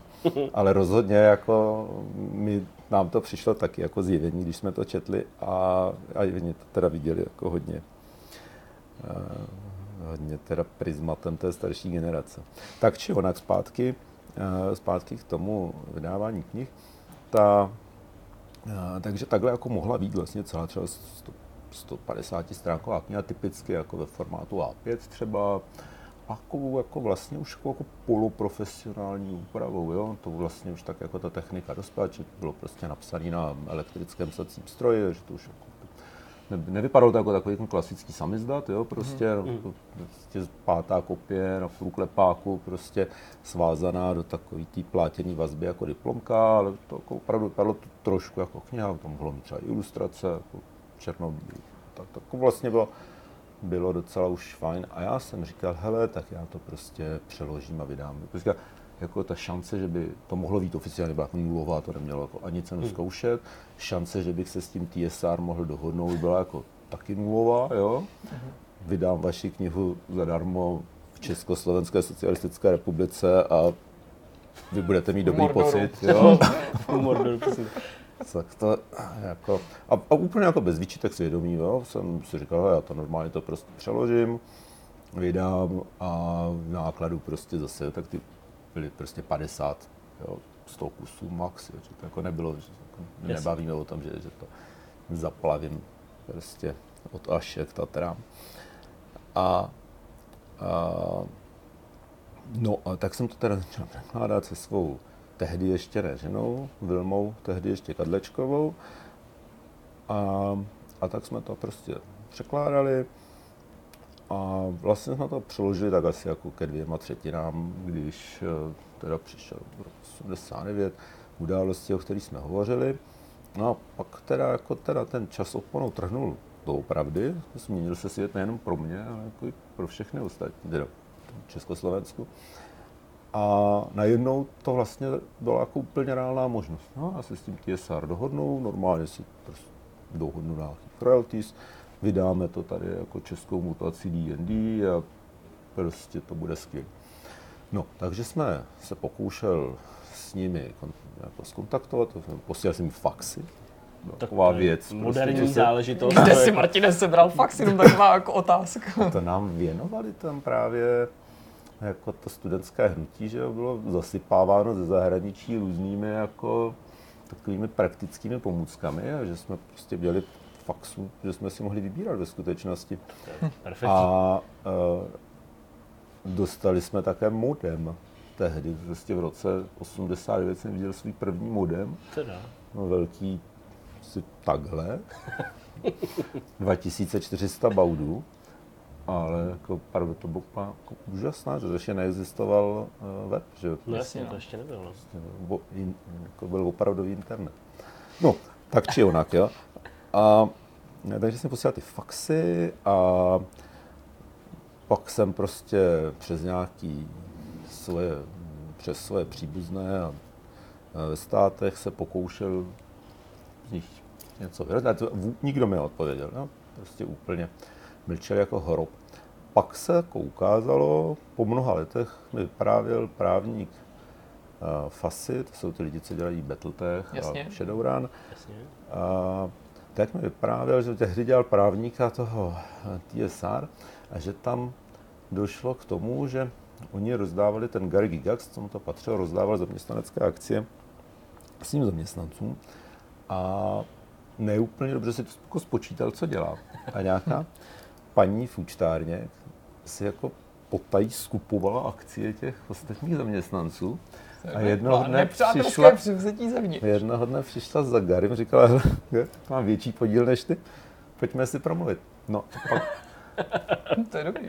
to, ano, a pak tam teda se strhla nějaká teda právě nepřátelské převzetí, bitva, to, komu ta firma vlastně patří. A oni teda měli jako jiné starosti, než odpovídat na, na faxy z Mordoru. Nedávno osvobozeného. A, no a mezi tím, tak jak se jako otevřela ta železná opona, tak jsme viděli, že to D&D, jako my už vlastně, když jsme to hráli, tak jsme si říkali, jako, že tam jako některé ty designová, některá designová rozhodnutí jsou jako pochybná, jo? tam třeba v tom prostě D&D, pokusů jako v tom Mordoru. úplně klasickém D&D, třeba, že to je prostě tak class and level systém, Jasně. jako, jako klasicky, ale takovým zvláštním způsobem, že tam vlastně ten klas je současně rasa i povolání. Jo? A Člověk je prostě hobit zloděj a konec. Jo? Prostě nemůže být hobit mág, protože to jako Že tam je nedává smysl. toho, Jo? té rasy. Jasně. Jo, čili vlastně oni, tak to nám třeba nám přišlo jako, jako omezující. Pak je tam ten klasický systém, ten spellcasting se člověk jako memoruje kouzla a má počet kouzel na den, respektive jako další meditace, to nám přišlo teda jako vlastně ten kouzelník na těch nižších úrovních jako úplně k ničemu, prostě má jako jeden spell na den, teď jako vlezou do té jesně, tam celou dobu chodí, bojí se, že umře, pak zakouzlí. zakástí Jasně. a pak se zase bojí, že umře. A trvá to strašně dlouho, já vím. No. No, takže tam přišlo, že to je jako vlastně hrozně eh, jako antiherní. Jo. Takže jsme říkali, no a, a tak to už nám přišlo, že jsme to překládali a teď jsme viděli, že vlastně to D&D má jako nezastupitelnou zásadní roli v dějinách těch her na hrdiny, ale je to prostě jenom něco, co ten žánr stvořil. Ten žánr se dál vyvíjel a vyvíjí a vlastně dneska jsou mnohem lepší hry jo, než D&D. A jsme říkali, no vlastně, jak oni se s námi nechtějí bavit, a tak prostě se ani můžeme taky vykašlat. Takovou hru, jako je D&D, dokážeme napsat vždycky sami. A šli jsme a napsali jsme dračí doupy. Ale teď samozřejmě, jak jsme jako měli ty dvě třetiny textu už přeloženého, tam by bylo trochu líto toho jako úplně vyhodit. Jo. A Líbí se mi, kam to směřuje. takže prostě se nedá popřít, že v té první edici Dračí Rupite byly jako nějaké kusy textu, které byly jako jen volně upraveny z toho, co původně teda bylo v tom D&D. A samozřejmě jako, a je to prostě těžká věc, no. Jakoby ta, ta, ta, to, co, co je na tom D&D opravdu jako zásadní a jakoby, co, na co my jsme sami nepřišli, je prostě ten koncept, jo, ten koncept toho Jasně. roleplayingu, jo, toho hraní na hrdiny. A to je zrovna věc, která jako se nedá licencovat. Jo? I prostě jo, GURPS taky neplatí žádné royalties TSR nebo Hasbro dneska. A, a když člověk tuhle myšlenku jako jednou přijme, nebo si řekne jako tady, prostě to je jako super nápad, tak pak jako opravdu vymyslet si jako vlastní pravidla, už jako to je jako vlastně ten menší množství práce. Jo? A ta, to dračák je jako, už i v tom prvním vydání vlastně právě jako se odklonil od toho D&D. Tam rozdělená ta rasa i povolání, jo? ten kouzelní kouzlí prostě úplně jinak, je ten alchymista, ten prostě v D&D není vůbec. Jo?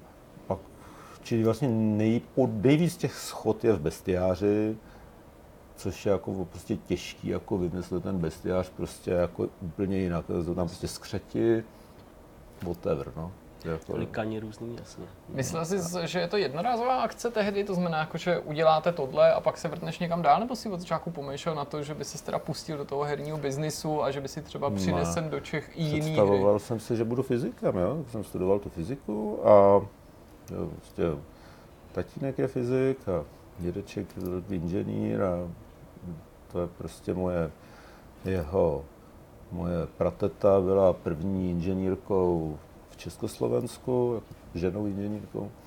A prostě se ode mě očekávalo, že já půjdu tímto ve šlép jejich svých předchů a naučím no, a budu dělat něco užitečného v životě. Já nevím, jak rodiče, ale my jsme rádi, že nejsi fyzik. A přesto, co ti třeba rodiče říkali, když jako No, začalo já- projevovat, já že teda fyzik to ne. nechtěl jako dramatizovat, no, rodiče byli velice jako vstřícní a nikdy mě nějak jako ne, to nevyčítali, jo.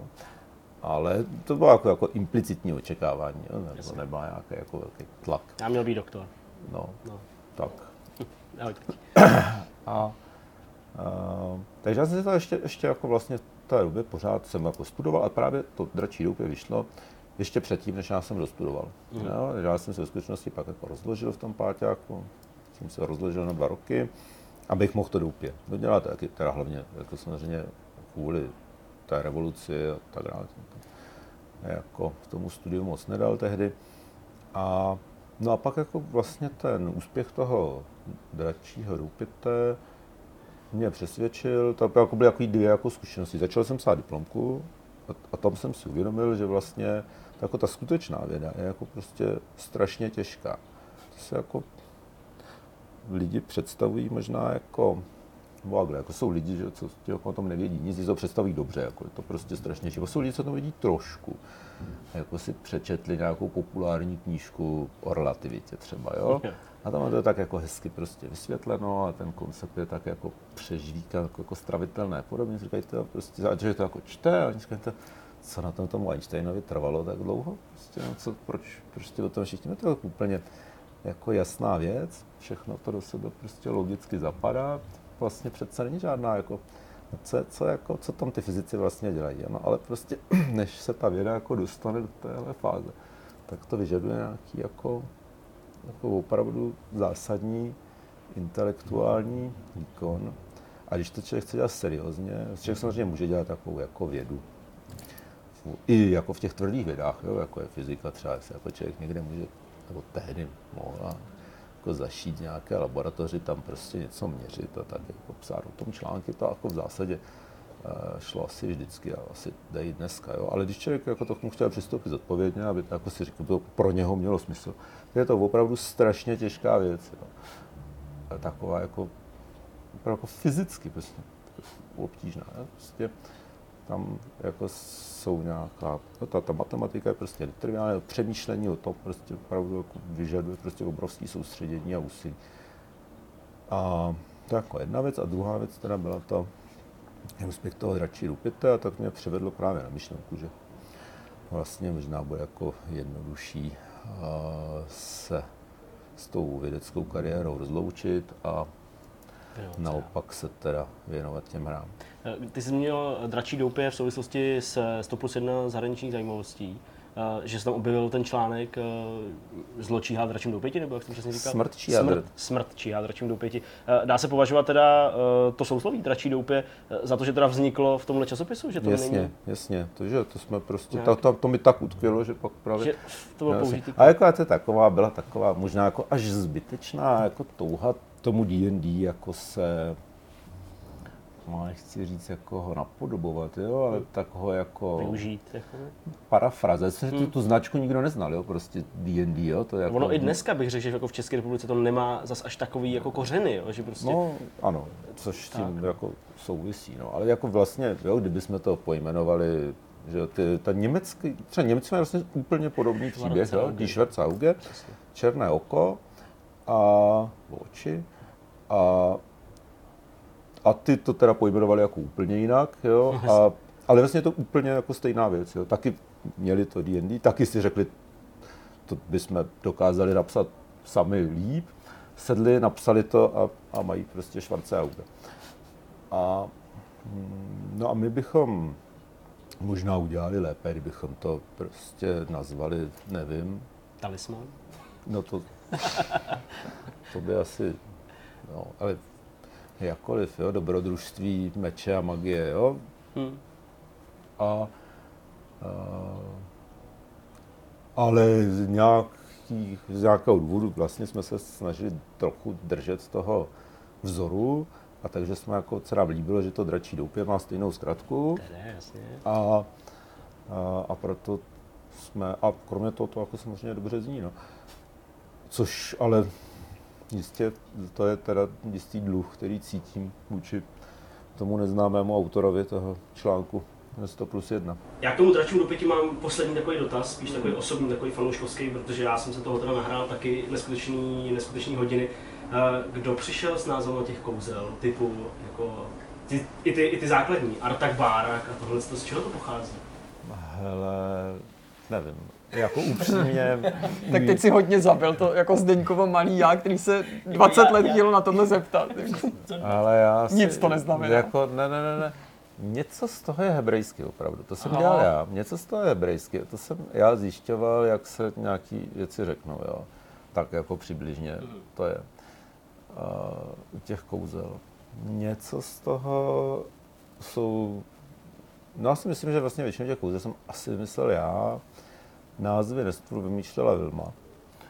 A ještě by teda mělo zaznít, že vlastně tady jsem chvíli mluvil v množném čísle, tak kdo to vlastně byl ti hmm. lidé, co, co psali Jasně. dračí doupě, jako to první dračí doupě. Jsem teda byl jako, já jsem, jsem psal většinu, pak Vilma, a potom to byl Martin Benda, to je bratr toho Marka Bendy, ano. o kterém byla řeč, a konečně Karel Papík, kterého jste pokud jste ho tu ještě neměli, tak byste se sem měli určitě no, přivést. To samozřejmě taky kolega další vývojář veterán a novinář. A, že jo. a další legenda českého herního průmyslu, takže eh, to vlastně, a tam jsme se s Karlem seznámili. Dračí doupě teda bylo venku a vy jste pomýšleli, co dál. Předpokládám, že si jakožto kreativní člověk eh, i po tom vydání pomýšlel na to, jak tu původní hru vylepšit, jak ji rozšířit, ale mě by už zajímalo spíš, jak se dostal k tomu, že si teda řekl, pojďme z toho udělat nějaký plnohodnotný nakladatelství a pojďme se pustit do dalších titulů. A jestli si spíš zamýšlel ty hry tady vytvářet, jako byly pak tituly třeba Vládi chvátila, a nebo jestli si představoval spíš to, že budeš zase zkoušet někoho kontaktovat ze, zahraničí, ze zahraničí a přineseš sem ty legendy právě jako třeba od Fasy, jako ten zmíněný Battletech. Hmm. Tak jako, že takhle z kraje 90. let opravdu ta, to podnikání a ta, ta, ta prostředí prostě fungovalo hodně jinak než dneska. Jo. To prostě opravdu 30 let. A když si to třeba pamatujeme někteří z nás docela dobře, tak to vlastně jako hodně, hodně jiná doba. A, a takže třeba když jsme vydávali to úplně první dračí době, tak to byla vlastně hrozně punková záležitost. Jo. My jsme, prostě tiskla nám to nějaká tiskárna v Poličce nad Cvitavou, která, kam jsme to jeli autem prostě do Poličky nad Cvitavou, kde jsme tam to měl v garáži pán dva offsetové stroje, tak tomu jsme tam teď, že tam, tam offsetu se tehdy tisklo tak, že vlastně se to na takzvaných osvětových jednotkách vytisklo na takovou jakoby průhlednou folii fotografickou. Tu oni pak položili na ten, tomu se říkal kovolis, nebo ještě říká, na to technologie se moc nezměnila, jenom ten způsob, jak se to vyrábí. A se položila ta folie, pak se to osvítilo, asi ultrafialovým světlem, pak se ten vyvolal, ten kovolis, upnul se do toho offsetového stroje a pak to teda tisklo. No a, my, a, to, a to bylo jako zase úplně mimo naše možnosti, takže jsme to tiskli na pauzách na laserové tiskárně, protože to první dračí dupy, jako když se člověk podívá, vidí, jak ten tisk jako, jako trošku nepřesně, všechny ty písmenka jsou trochu jako chlupatý. Maličko rozmazaný je tam všechno a to právě prostě proto, že to je jako, jako takový fake, je to místo toho, aby jsme zaplatili tisíc korun za jednu A4 na té osvětové jednose, tak jsme zaplatili tři koruny za pauzák. A tak a, to, a to, to, ten balík těch pauzáků jsme odvezli do poličky, tam to prostě si pán vzal. Pak nám zavolal, že to jako vytiskne, ale už to nedokáže svázat, tak a dokonce, ne, že to nedokáže svázat, ale dokonce to ani nedokáže složit.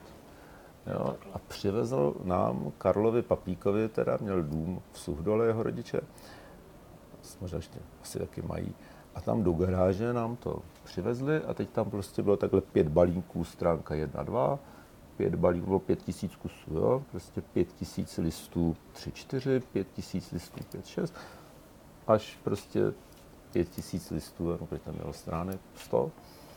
A, a, to, a takhle nám to tam jako položili, vzali si peníze v hotovosti a se odjeli.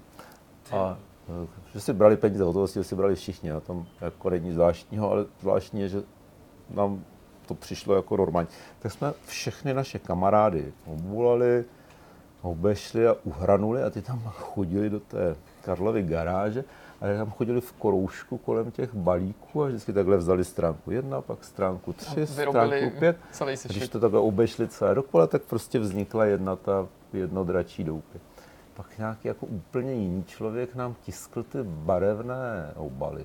To je takový s tím barbarem a s tím drakem, to červená. S tím barbarem, no, no, no, no. To kresla kamarádka, jedna velmi kamarádka to kreslila, jak jsme teda nějakému člověku. A ten prostě se s náma sešel na staroměstském náměstí, řekl, tady nám přijel jako balík těch obálek a řekl, dal si peníze, že jo, my jsme mu řekli, jestli nám dá fakturu, a on řekl, že ne, a ať mu už nikdy nevoláme a, a už jsme nikdy neviděli prostě. jo, takže tak, jo. A ta, ta, jo, kostky prostě jsme kupovali normálně v hračkářství, jo. Přišli jsme do hračkářství, říkali jsme, potřebujeme šestistěné kostky. To je jako kostky, že jo, žádné jiné kostky se... chtěl říct asi, jako, a jaký jiný kostky? Prostě kostky, a říkali, kolik? My říkali, všechny. Ne, vážně, kolik? No všechny. Zkuste nás.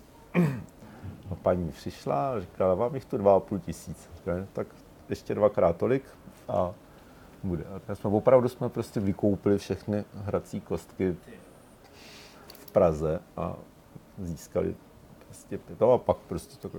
Čili vlastně eh, to bylo jako, jako trochu dobrodružství, jo? vydávat nějakou věc tehdy, protože prostě nic neexistovalo. Jo? Dneska samozřejmě by člověk řekne, já mám hru, prostě dá to nějaké někomu, kdo to zprodukuje a to prostě vyrobí. To, a všechno jako prostě funguje krásně. Takže uh, když jsme do toho šli, tak právě jsme neměli jako vůbec takovou jako koncepci biznesu, jo? že zakládáme nějaký podnik a ten podnik má nějaké cíle a, a něco prostě chce nebo nechce. Jo? Prostě má jak jako vlastně žili hodně jako ze dne na den. Jo? Prostě teď jsme si řekli, tady máme prostě to dračí dupě, proč jsme jako to z těch pět tisíc kusů jsme prodali prostě strašně rychle, jsme získali nějaké peníze, ani jsme jako vlastně se neudělali pořádně nějakou jako, jako, jako správnou kalkulaci prostě nákladů. Jako, jako elementární věc, co by člověk měl udělat, je říct prostě, tolik mě to stálo, tohle mi přijde jako nějaká jako přiměřená marže, tak jako za tohle to musím prodávat. Jo? My jsme tak jako udělali obráceně, protože jsme si říkali, jako, jako, za to můžou lidi dát 45 korun, no, tak jako prostě právě 45 korun, pak se uvidí, jestli jsme na tom vydělali nebo ne. Jo? A a pak jsme jako založili ten podnik. A to, je, to vlastně jsme dlouho, to je seročko, neměli jsme to podnikali jako fyzické osoby na začátku a, a vlastně eh, hrozně to byla jako, jako živelná akce, jo, že tam prostě nebyl nějaká jako koncepce. Ne, to taková otázka, prostě co jsme si představovali, nic jsme si nepředstavovali. Jo. Představovali jsme si, že uděláme že vlastně úplně nej, nejvíc myslím, že jsem nějakou takovou koncepci, takovou mlhavou koncepci nakladatelství. Prostě nakladatelství vydává hry, možná vydává knihy, možná vydává prostě sci-fi a fantasy literaturu, jo, možná bude vydávat hmm, nějaké rozšíření k tomu dračáku, jo, možná bude vydávat nějaké další hry, jestli to budou hry prostě naše, cizí, jako, kdo to mohl vědět. Jo. No, jak jste se pak teda uh, dostali, když to posunu teda ještě dál, uh, k těm, těm videohrám, teda... Uh... No, tak jako, pak jako uplynulo sedm let, mezi tím se to opravdu změnilo no, jako, jako ve skutečný prostě podnik, už jsme jako, jo, věd, po, naučili jsme se, co je účetnictví a, a pochopili prostě, k čemu jsou faktury a Mimochodem vrátilo se to teda aspoň z toho, z té první edice? Ale no tak jo, vlastně, že se to jako vrátilo a no, tam prostě ty 90... Prostřih na Martina plavajícího v bazénu z laťáku, jako strýček skrblík. No, bohužel asi úplně jako, úplně jsme na tom jako nezbohatli tak, jako, uh, jako že bychom už pak nemuseli nikdy nic dělat, na, naopak, no, ale ten altar pak udělal jako nějaký několik chyb později, teda, teda uh, no, to je jako zase po povídka na jiný, na jiné vyprávění. Tak či onak ten, um, uh, se to teda změnilo jako v nějakou jako skutečnou firmu, teď my jsme si řekli prostě jako jo, chceme vlastně jako hlavně dělat vlastní hry, to nás baví, je to jako je to víc uspokojící, svým způsobem je to víc jako profitabilní, když to byl spíš jako vedlejší motiv ale prostě nemáme, jo, tak pojďme dělat nějaké jako zahraniční. Čili jsme licencovali jsme ten talisman od Games Workshopu, což vlastně jako jsme udělali jenom proto, že předtím Poláci taky vlastně buď ho licencovali, nebo ho ukradli, já jsme spíš ukradli, vydávali ho pod názvem Meča magie. A byla jako, jako populární hra ještě právě na sklonku, vlastně na přelomu 80. Hmm. a 90. let. Že tady pár lidí znalo, tak nám přišlo, že to jako vlastně může být jako zajímavá věc. A jinak Selisman samozřejmě je jako vlastně strašná hra, jako, jako nekonečná. To já omlouvám všem, kteří se ho koupili ode mě, ale a... No nevím, teda mě ho, mě ho teda doporučovali ještě třeba na přelomu lidí všude, kam jsem vlez, vždycky, když jsem se ptal. Tak... jsem ho hrál. Jo. No, A zvládli jsme to docela jako v pohodě, Do, No, tak hele, prostě good for you, no. Ten, uh, jako z hlediska prostě toho, jako ty moderních stolních her je prostě hrozně zastaralá. No, jo? Ano, a, ale pořád krásně hratelná. No, tak, tak super. No. Takže to jsem rád, že jsme ho prostě vydali. A pak jsme licencovali ten Battletech od Fasy. A tam jako, to vlastně jako, jako podobná historie, přišlo nám to prostě jako zajímavá věc. No a pak jsme se snažili teda vydávat nějaké jako vlastní hry, tam byly jako ve směs uh, souviselo s tím doupětem. A vlastně první hra, myslím si, možná se jako pletu, ale rozhodně, co si pamatuju, první opravdu uh, jako původní desková hra, jako výpravná byla Arena. To byla právě vláděvá hra. A to prostě hezká karetní hra, která simuluje nějaký jako souboj gladiátorů, jako zajímavým herním mechanismem.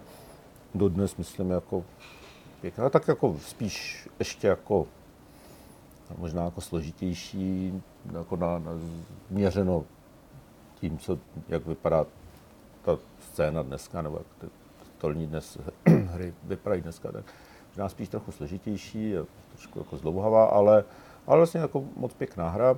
A, a tu jsme chtěli právě hrozně vydat jako opravdu profesionálně. Jo, že bude opravdu vypadat hezky a že bude konkurenceschopná vzhledem k těm západním hrám. A že to je hra, kterou dokážeme do toho Německa přijít, do Esedu na veletrh a tam si od nás někdo koupí. Jo? A, takže ty karty pak jsme tiskli v Německu, protože jsme přišli do obchodní tiskárny Kolín, což je jako monopolní tiskárna hracích karet.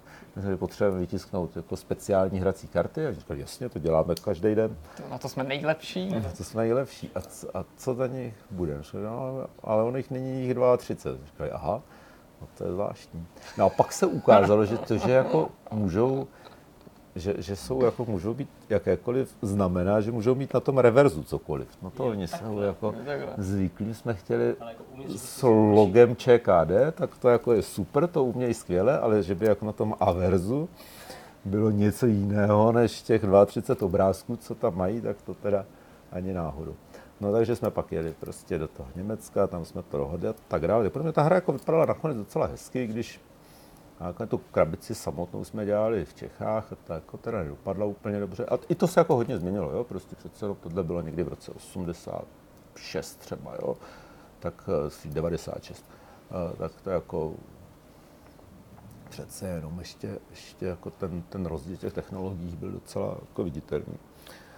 A, no a nakonec ten jako se nám jako vlastně nepodařilo moc dobře prodat no, ten západ. Jo trochu něco se jako prodařilo, ale ukázalo se, že to je jako vlastně hrozně těžká věc a že nás právě hrozně handicapuje ta, hmm, ten fyzický produkt, jo, ta, ta vlastní produkce. Jo, to znamená nutnost prostě ty karty nutnost, někde vytisknou, figurky někde. Přesně tak, jo, vyro, přesně tak, prostě vyrobit ty krabice. A, jsme, a, a kdybychom opravdu chtěli těm západním, těm německým hrám konkurovat, tak prostě musíme to kompletně dělat všechno v Německu. Jo, že ta technologie tu prostě není. Což už ovšem předpokládám finančně extrémně Což, náročný a najednou ta šance, že to si to na sebe vydělá, když to třeba bude úspěšný no, lokální, no, přesně. A vlastně je to mnohem jako, jako riskantnější. Jo? Tak jak jsme si to vyráběli v Čechách, tak vlastně jsme to vrazili jako relativně málo peněz a, a měli jsme jako ten potenciál, že to prodáme jako vlastně o hodně dráž těm Němcům. Jo? Ale když jsme samozřejmě vyráběli za německé peníze v Německu, tak ta naše marže už bude jako vlastně hrozně malá a teď se toho musí prodat prostě tisíce, aby se to opravdu zaplatilo. Takže to, jakže jsme říkali, co ale jako je produkt, kde tenhle problém není. No, prostě počítačové hry. Jo? Tam vlastně ta, ta, tam žádné jako to fyzické médium není. Prostě ten, když to najdeme si nějakého zahraničního vydavatele, tak mu prostě dáme jen to CD s tím masterem a to je jako všechno. Všechno, tu fyzickou věc prostě udělá ten vydavatel. Jo? Ten si pak prostě vyrobí krabičky, média a tak dále. Je tak vlastně ideální exportní médium. Proto vzniklo studio Altar Interactive, vaše odnož, právě Přesně. soustředící se na počítačové hry. Tahle ta firma stála za hrama, jako jsou Original War, Fish Fillets a pochopitelně taky tou lokální trilogií UFO. Hmm. Na kterou z těch her dneska s odstupem času vzpomínáš s největší láskou a která třeba pro tebe mohla ve své době znamenat ne snad nutně noční můru, ale nějakou jako větší výzvu, nebo byla to ta první třeba? První byla ty první Fish Fillets, ale určitě nejlepší hra, kterou ten Altar udělal, je Original. Jako, myslím se na tom jako všichni objektivně shodneme. A, jakoby gameplayově určitě. Jo? Tak eh, a asi jako i nejambicioznější hra. Jo? Ty UFA jsme pak dělali vlastně už hodně jako s nožem na krku, to prostě jsme to museli dělat rychle a, a podle zadání, no, trochu teda, aspoň podle zadání toho vydavatele, jo, zatímco Original War prostě byla vlastně hra opravdu naše, jako Vláďova. Do dneska lidi mluví o druhém dílu, respektive vyjadřují to přání a naději, že někdy druhý No. díl bude. A to a tam se někdo z původních autorů, neříkám nutně vládě, ale někdo právě svých bývalých kolegů ozve, že třeba možná, a když existuje ten Kickstarter, že by třeba taky podobně jako Kingdom Come tu byla naděje. Co myslíš? No, hele, pozvěte si sem Vláďu, to je podstatně jako prostě další člověk, to tady určitě měli mít. A zeptejte se ho na to, ale myslím si, že to byla jako opravdu mm, hodně jako autorská hra. Jo? A Já jsem ji dělal taky jako producenta, projektáka, fi- finančníka, ale eh, ten design je prostě jako hodně vládí.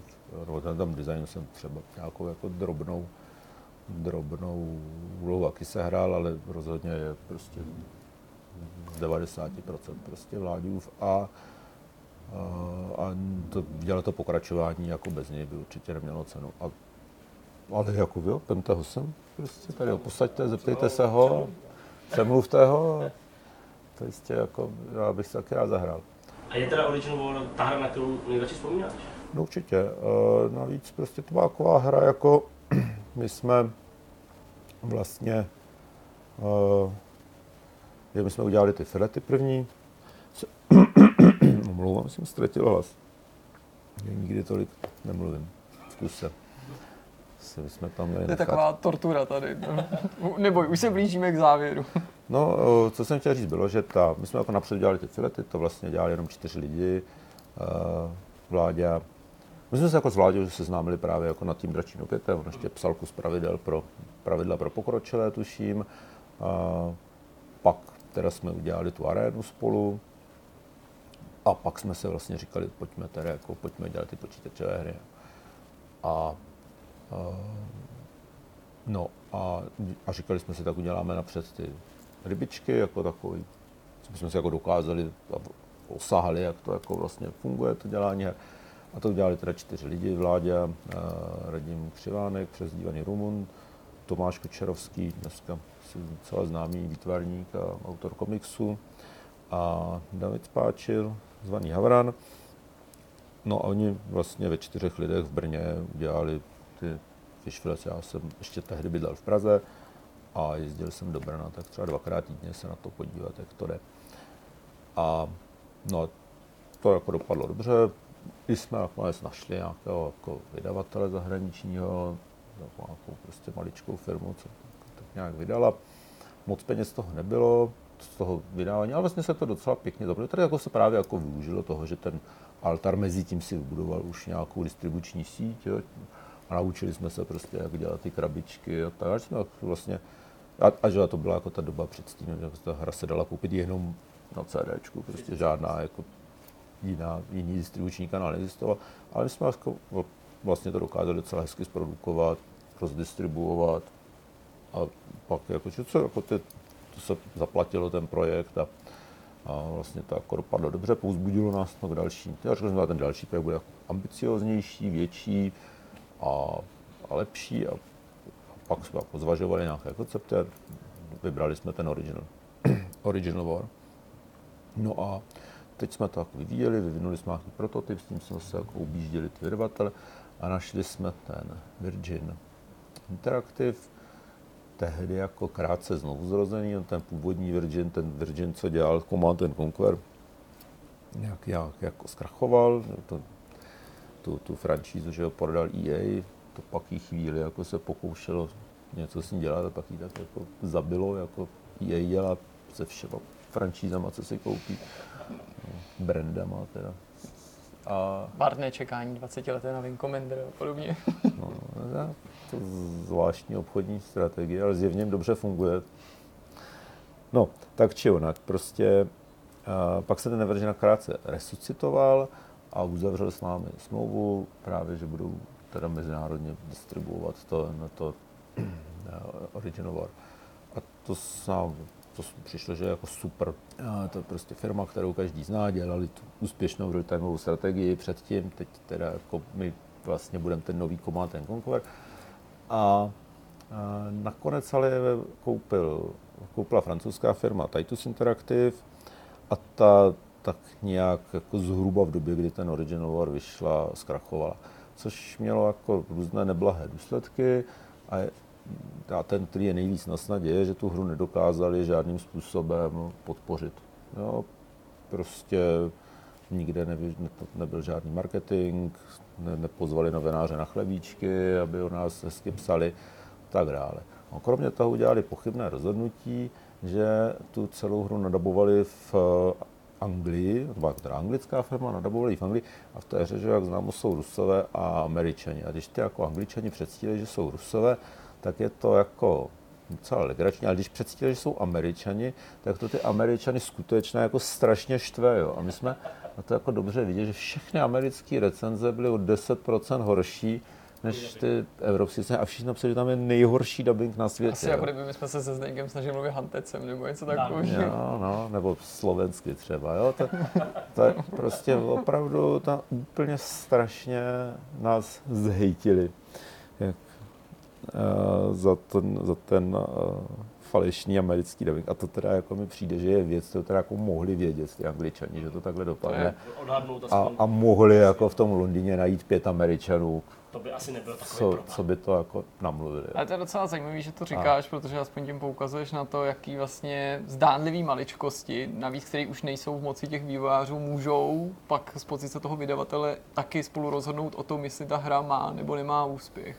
Je to pravda, byla to teda draze zaplacená zkušenost. A třeba, když jsme dělali teď teda eh, dubbing na Kingdom Come, tak to jako věc, kterou jsem tam, tuto historka, kterou jsem tam mnohokrát opakoval, když jsme dělali ten casting a právě jsme si to jako mnohem líp po, pohlídali právě to, aby ty, ang, ta, ta anglický dubbing, ty akcenty těch herců jako byly, dávali trochu smysl.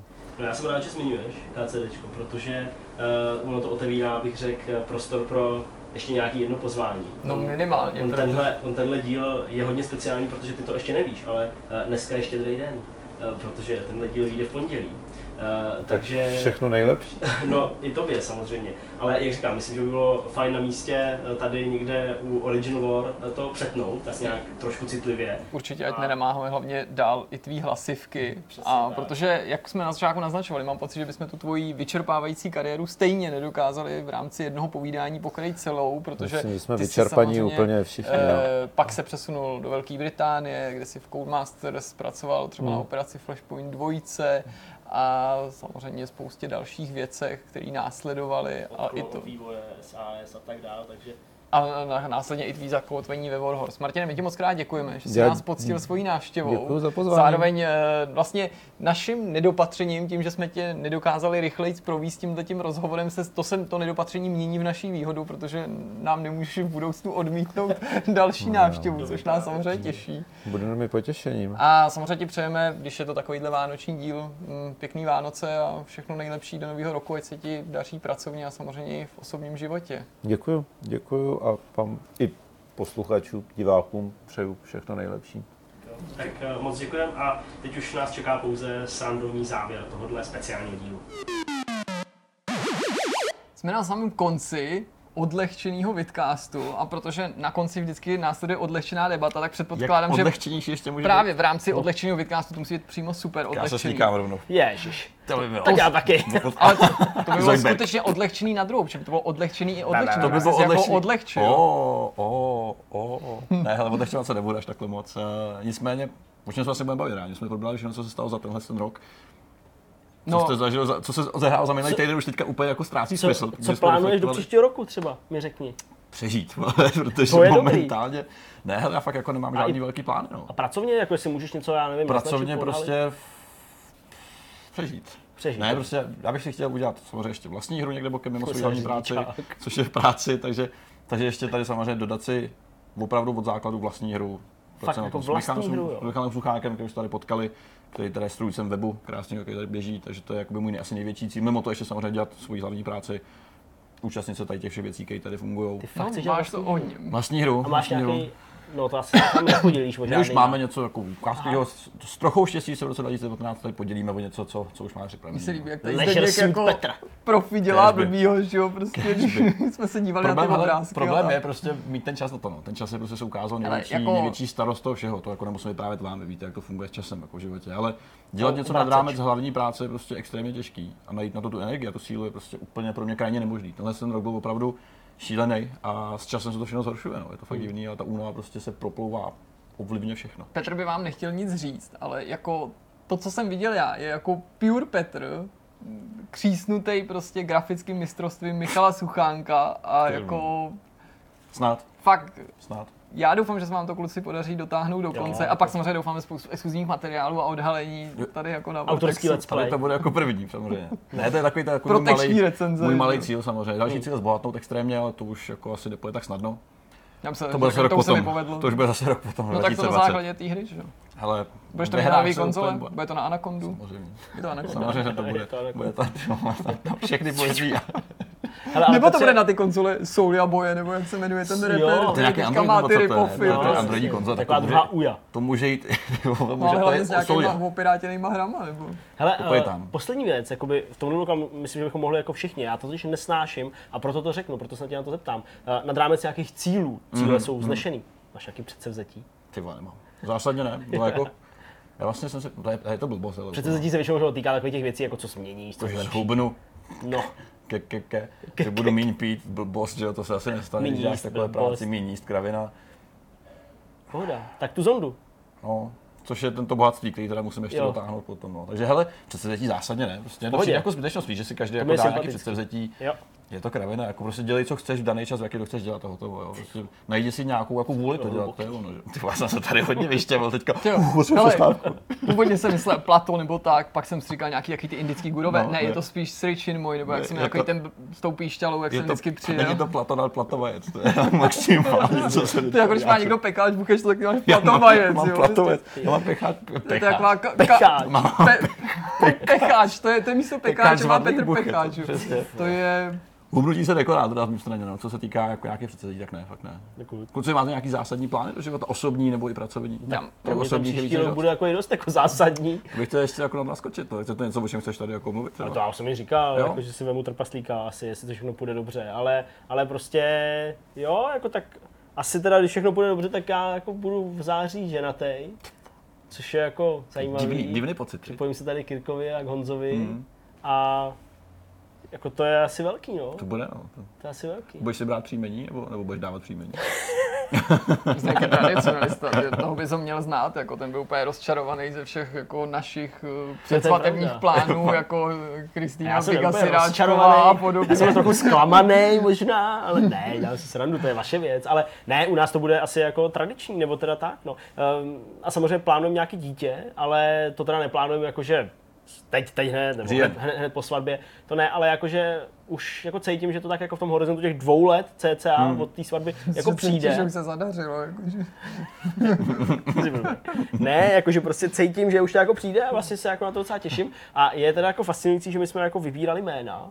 To už takhle rovnou. No tak jako o tom se tak jako asi v tom páru baví vždycky. Že? Ale prostě tady je. jako cítím, že už to jako, že, že už teď jako jsme třeba vybrali to holčičí jméno Mhm. a jako vím, že už jako to jako je to jméno, že to jako už Já asi mám i bude. záložní jména vždycky. No jako, hele, já jsem, co se týče kluků, tam jako jasno není, jo. Hmm. Já jako nadhazuju český krásný, jo, prostě já nevím, jako prostě Alfons. smil, jo, jasně, nebo vřet, nebo nějaký takovýhle, jo, prostě vlasti zrát, jako vlastní, No. jo, jo, a tak dále. Ale tam to vypadá jako nějaký prostě Oliver, jo, nebo něco takového, nebo já nevím, Filip, jo, tak jako OK. Nuda. Ale u té holky, a prostě mně se to čím dál tím víc líbí. Blbý zase je, že jako už jsem se zkoukal na nějaký takový ty seznamy těch jmen, že to jako zase jako narůstá popularita tohle jména. Teď mě všichni vyhejtějí, i vy určitě, ale mně se to jméno fakt strašně líbí, hlavně díky variabilitě toho, hmm. jak té holce můžeš říkat a my asi fakt nazveme Leontýna.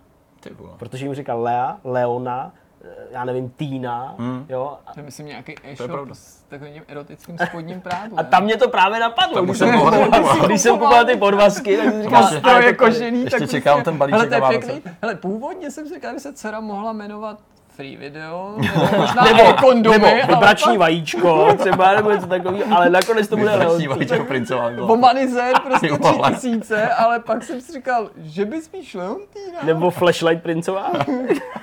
Ale my- já mám v záloze jméno Eliška, tak který je jako, jako tvrdě za tím tvým jako výběrem asi, ale mně se třeba na jménu Eliška líbí že je to vlastně jedno z mála eh, dívčích jmen, který je samo o sobě zdrobnělý. No právě, a to se mi na tom nelíbí. Že takový, ne, mně se to líbí, protože takový, ne. možná se nehodí k 50 nebo 80 letý paní, ale to já už budu mrtvý, takže to by mě nemuselo trápit. Máš Jak vypadá taková jako Pragmatik. 80 letá Eliška, ale podle mě může vypadat jako dobře, jako, nebo, nebo vypadat. Jako, Možná to jméno zní definuje to, jak dobře. vypadá. Něco představují si jako květu fialovou, že jo.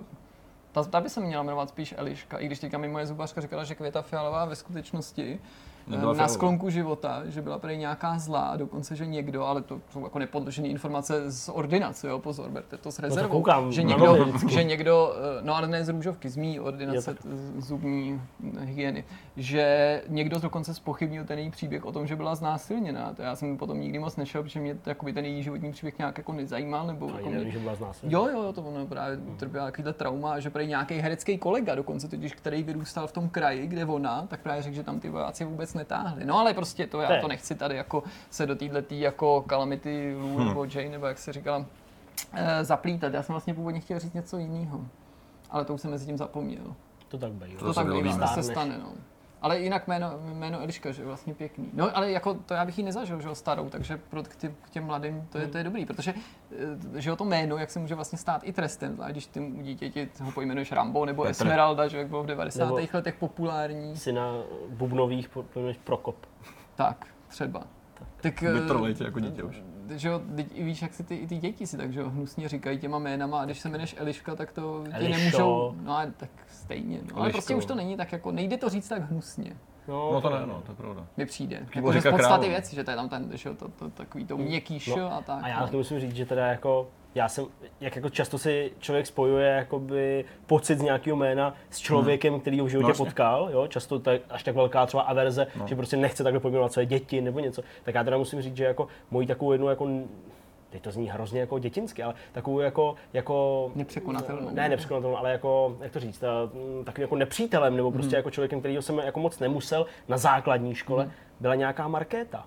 Ach, sakra. Jo, to je, to je prostě hrozně zvláštní. Ale vlastně se to jako změní v té hlavě, že jo, to jako prostě přebije. Přebije to ale jiný. do té doby to prostě pro mě byl jako, jo, no, no, Zlej člověk, no, je to Markéta. zajímavý, no, prostě takové věci se dějou, no. No já jako nemám úplně celoroční předsevzetí, protože těch jsem se naprosto vzdal, jako jsem zjistil, že v mém životě nemá smysl cokoliv plánovat díl než na hodiny v podstatě, jo, že, což zejména v poslední době to platí. Ale teďka jako nejbližších dnech, které jako plánuju si během těm Vánoc jako skutečně odpočinout, což zní tak jako banálně, To ale byl bych skutečně teda vděčný, kdyby se mi to jako Zapomeň. povedlo, protože jako na ten odpočinek jsme tady docela dost solidně kašlali, ale Hmm. ty to máš Petře určitě podobný, jenom my, jak jsme tady se Zdeňkem v tom denním kontaktu, tak to jako vím, že opravdu jako, eh, když se tady člověk potká už ráno a odchází jako v 8 a pak ještě něco dodělává, tak jako vzájemně o sobě ví, že... no. A to mě docela jako by samozřejmě trápí Hmm. a mrzí, že tak jako zanedbávám tu, tu svoji rodinu a došlo to tak daleko, že když jsem se chtěl uvolnit u, ne uvolněte se prosím, ale u, u máte slovo, tak eh, v jednom z pověstně kvalitních dílů, kde někdo křičel, tady můžu, pane, tady jsem v kotli, ačkoliv teda v kotli nebyl, eh, jsem to samozřejmě sledoval zase jako v duchu toho hesla, že je vlastně úplně jedno, co se tam řeší, Hmm. protože zábavní je to, když jsou tam ty dobrý lidi, tak normálně se tam vždycky zasměju. A teďka mě tam jako skoro pan farář dojel až k slzám, když jako skoro, když eh, tam říkal, že o těch Vánocích by ty tatínkové, úplně, jsem úplně viděl, jak promlouvá ke mně, o tom se mi stává strašně často, jsem se úplně v tom poznal, že by měli jako nedávat těm dětem ty drahý dárky, ale dát jim ten největší dar a Dejt si. věnovat jim svůj čas, Ty. o který je celý Právě rok jako připravujou, tak jsem si říkal, no, pěkný, jako Tady máš trochu jsem se v tom poznal, tak jsem se rozhodl teda nikomu skoro nic nedat. Ale to je fakt nejlepší, no. A eh, fakt, fakt, fakt s tou rodinou být a trávit jí prostě nějakou jako kvalitní zábavou, No, jako třeba čuměním na televizi, na, na. Disneyovky a hraním Disneyovek a tak.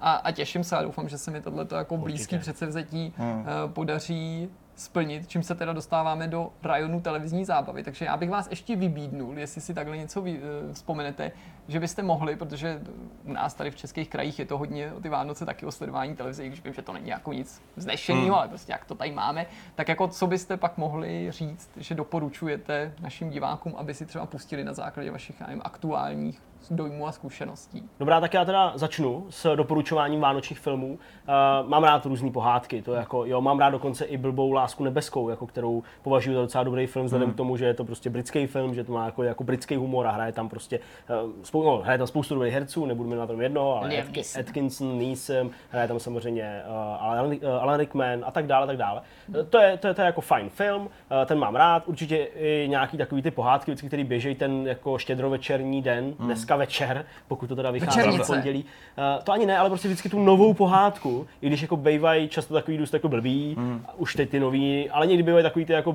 blbě rozverný. No mám třeba Anděla Páně, to je takový jako, jako styl humoru, který mi sedí docela. Jirka, Prince a večer. ne, nic takového. Ale, ale pro mě, pro mě jako sy- synonymem vánočního filmu uh, je, a Jirka to tady prostě jako plácla, vlastně je to pravda, ale je to tak a je to prostě smrtonosná past. No to je nejlepší typ, ale Smrtonosná past pro mě to je nepředbije fakt už nikdo ničím. Jako to je- vánoční film No, číslo jasně. jedna. To je prostě ono. No. Já bohužel bych taky něco doporučil, ale nemám, nemám nic. Vlastně To vám děláku není telka, nemám, nebo? Hele, já jsem neviděl televizi, ani nepamatuju.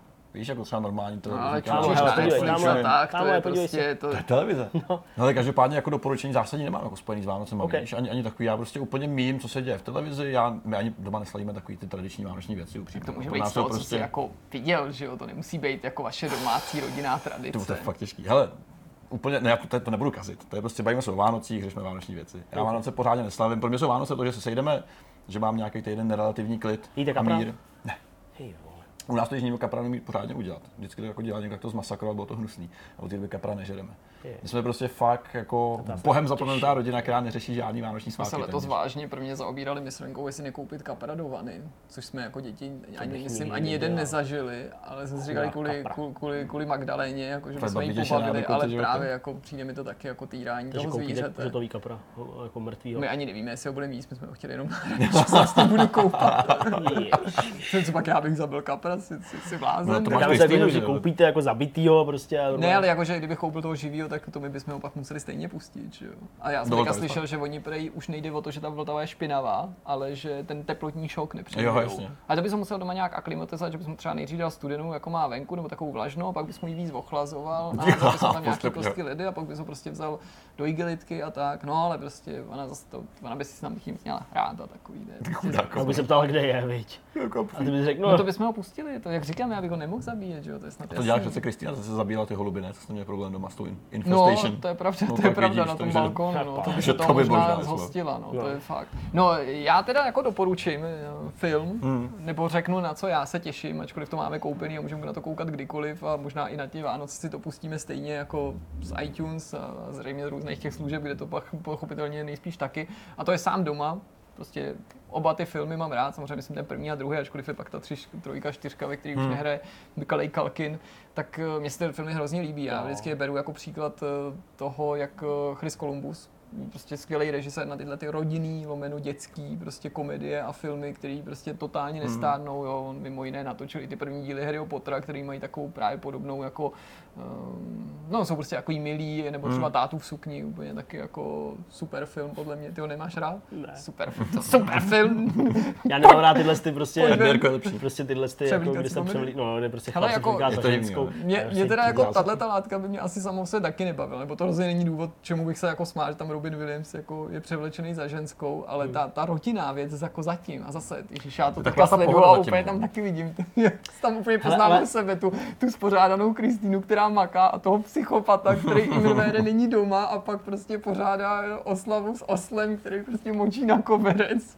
Hele, ale když jsi u toho, u toho sám doma, což tam mám taky jako hodně rád ten film, tak uh, už to někdy viděl s anglickým jako originálním Tu, dubbingem? tu a tam jo, ale to mám samozřejmě jako dítě od dětství tak zafixovaný. Mimochodem Hmm. na dvojce jsem byl na, v kině.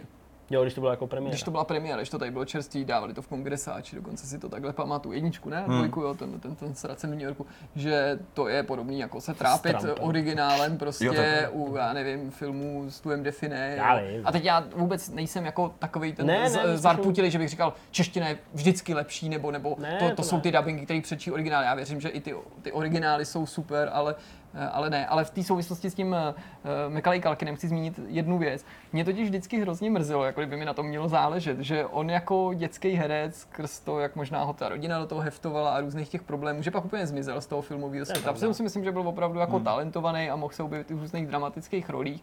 A vůbec se mi nelíbila ta jeho životní etapa, kterou měl třeba v uplynulých deseti letech, jak měl ty divný vlasy a takový ty podivuhodný vousy, který by asi tak jako narostly mě, jako kdybych jako se na to vykašlal. vysmaženě taky, že jo? Právě, asi taky, no asi nejen, že vypadal, ale No, asi trošku byl, jako si no. přisněžil taky tu a tam, na- nejen na Vánoce. A mrzelo mě, že se tak jako podle mě zakopal. Hmm. A teďka jsem s ním viděl jednak několik rozhovorů Vypadá a to pak jako nějaký nový. A zase Vypadá on vypadá, zdravě, jako jednak no. vypadá zdravě, jednak prostě se začal jako stříhat a holit a takový ty věci, které považuji Trochu za taky to. přibral, malinko. Trošku No, no, přibral, no. jako že se spravil. A hlavně ale jako zase jako vlastně tím omládnul, že najednou Hmm. prostě je přesně ten případ něco, jako já teda si to říct, že on je o něco starší, že, ale že, že vypadá hrozně mladě. A teďka konkrétně tip pro vás, dvě, kromě samotného sám včera. doma, jednak Angry Video Game Nerd eh, v tom Rekonstrukci toho. ten, ten prostě v- v tomhle pořadu, že jo, se představují různý hrozný hry, tak ty si vzali na paškál eh, hry právě podle filmů sám doma, kde on přímo jako vystupuje, ten Macaulay Culkin, mm-hmm. což je super. A teďka ta reklama od toho Google, tu si asi to myslel, jsem viděl. která je prostě jako skvělá a úplně nádherně to zreplikovali a on je tam to ani není namaskovaný, a skoro by člověk věřil tomu, že se nezmínil, ačkoliv když jsem pak viděl to porovnání těch záběrů, protože oni zveřejnili i video, jak to natáčeli, tak jako je jasný, jaká ta doba hmm. uplynula. To je, to je fakt, fakt hrozně milý film. A je to, byla to pro mě mnohem zajímavější zkušenost, než, a to je závěrečný typ ode mě, jako Bobu můj, na, jako skutečný bizar, že já jsem se rozhodl osmílit a v rámci takových různých sond a pokusů, který pořádám v poslední době na Netflixu ve snaze jako objevit něco, co lidi nedoporučují nebo o čem se tak nemluví a marných pokusů, jako byla třeba sonda do Helixu, doporučovaného seriálu od Ronalda D. Moora, spoluautora Battlestar Galactiky nebo Nový generace, což se ukázalo být totální fiasko a nějaká podivuhodná vykrádačka jedný z mých oblíbených epizod Akta X, jsem se teda jako odvážil a pustil jsem si seriál Love, z níž Hmm. nám jako pravidelně v uplynulých tak třech letech chodí na různé kanály a sociální sítě fotky kvůli tomu, že ten hlavní hrdina, ten herec, nápadně připomíná mě. Hele, seriál mě moc nebavil, ale to Ten nebyl ten bavil. důvod, proč jsem to asi v půlce vypnul. Jo? Je to divný. je prostě mega divný se na sebe dívat. Chtěl bych věřit tomu, že nevypadám takhle hnusně, ale myslím si, že jo. A velký obdiv pro vás, že se prostě na takovouhle držku jste ochotný 12 měsíců prostě dívat, protože já bych to nesnes, prostě fakt jako jsem hnusnej. A prostě koukat na toho člověka, který vypadá jako ty, tohle to je jako když tě někdo někde natočí to a pak ti to pustí. A Jo, tak jsem jo, říkal, jo. Kristě, ale já nemám tak velký nos, že jo? Jako, Nemáš, nemáš. Ne. ne, ne vůbec, prostě, ne, ne, takže samozřejmě, jako, já vím, že to nejsem já, protože on je úspěšný herec, má prachy, hraje v seriálu, který se zjevně lidem líbí, zatímco já jsem nula, jo, on třeba souloží v tričku, což já bych nikdy neudělal, jo, že souložím ve svetru, ale prostě jako, to, to, to Ale fakt Jirko, jako nejde, jednu pust si věc, jo. detektiva Downa a řekni To je mi, teď to jestli- chtěl říct, ty vole. Ty máš prostě seriál Love, ve kterým hraje já, vole, prostě mám detektiva Downa, vole. a řekni mi fakt, jaký to Co bylo. mám říct, já jsem se ještě neodvážil ten film. No ale vidět. ty si aspoň můžeš říct, že jsi chytřejší. Možná teda ty si vlastně nejsem jistý, protože já jsem ho neviděl, že jo. Takže že z toho taky říct, že ne. budeš jako lepší, že jo. Zatímco Takže ten já detektiv tak jsem nebude jako... asi normální jako detektiv, že? Ne, já Musíš se nevím. společně podívat na detektiv Downa. Ne, já se na to nechci koukat. Ne. Nový vánoční film, to si všichni puste, Detektiv detektiva Down. Downa. Děkuju, že jsi takhle odvedl To, pozornost to od je seriálu Love. eh, to jako vlastně způsob, jak s náma být i v příštím týdnu, kdy uděláme samozřejmě výjimku, protože Vidcast bude mít, eh, Vortex, co by Vidcast bude mít týdenní pauzu, to je Hmm. pochopitelný, uprostřed svátku natáčet nebudeme, ale když Bůh dá, tak my tady se Zdeňkem fakt, ačkoliv to nevypadá, během to, kromě toho běžného denního provozu, úplně brutálně makáme na tom, aby jsme připravili nějaký obsah, i když samozřejmě v redukovaný míře, ano. i pro ty sváteční dny a nechceme jako teďka v tu chvíli slibovat, kolik videí vyjde, kolik bude článků, ale jako Něco úplně bude. do toho nehodíme vidle, dokonce ani o těch Vánocích, tak doufám, že se mi to podaří skloubit ta snaha nehodit do toho vidle s, s předsevzetím to- nehodit vidle do vlastní rodiny. Já si myslím, že to bude dobrý, že, že, že tam něco bude a navíc eh, je dost pravděpodobný, že tady po svátcích, respektive ne, po, no, jako po svátcích před Silvestrem, ty možná ještě jako Hmm. objevíme společně a něco tady třeba ještě vyplodíme s Jirkou, nebo nějaký sranda stream, nebo prostě Hmm. něco, takže uh, nebude to asi úplný blackout, ale, ale tak nějak jako řízený. Taky chceme odpočívat, je to Přesně úplně. tak. Dobrá, no, tak, blackout bude to jenom zombie. tak jsme na konci, tak jsme na konci. 64. Hmm. Uh, poslední v tomhle roce. Jubilejní. Vortex u konce. Uh, doufám, že jste si užili rozhovor, zejména teda s Martinem. Uh, a věřím, že v něm teda budeme pokračovat. No a teď už asi nezbývá nic jiného, než vám poděkovat za tu přízeň v tomhle roce. Užijte si Ježíška dneska večer, pokud to všechno dobře dopadlo. A určitě nám napište tady do komentářů, anebo určitě na webu, kde se taky asi možná nějaká nějaký, nějaký přání možná objeví nebo něco takového, tak určitě pište eh, do komentářů, co jste dostali, hmm. co jste obdrželi, nějaký herní dary. Když to bude moc dobrý, jak to nepište. a no, tak dále. Nebo Aby to bylo no. Ale určitě se podělte, my moc už eh, rádi to budeme sledovat. první dárky v podobě Vortex triček. Přesně tak, pravda. Vortex tričko, který tady Petr na sobě má, dneska je manekína, tak uh, už chodí, tak to jsme moc rádi, že Tričko jste si ho chodí. pořídili. Tak, Tak jo. jo. tak fajn, tak eh, šťastné a veselé a uvidíme se tady, tady na tomhle místě se uvidíme v novém roce, ale jinak se uvidíme furt. Mějte se moc hezky. Ahoj. Ahoj.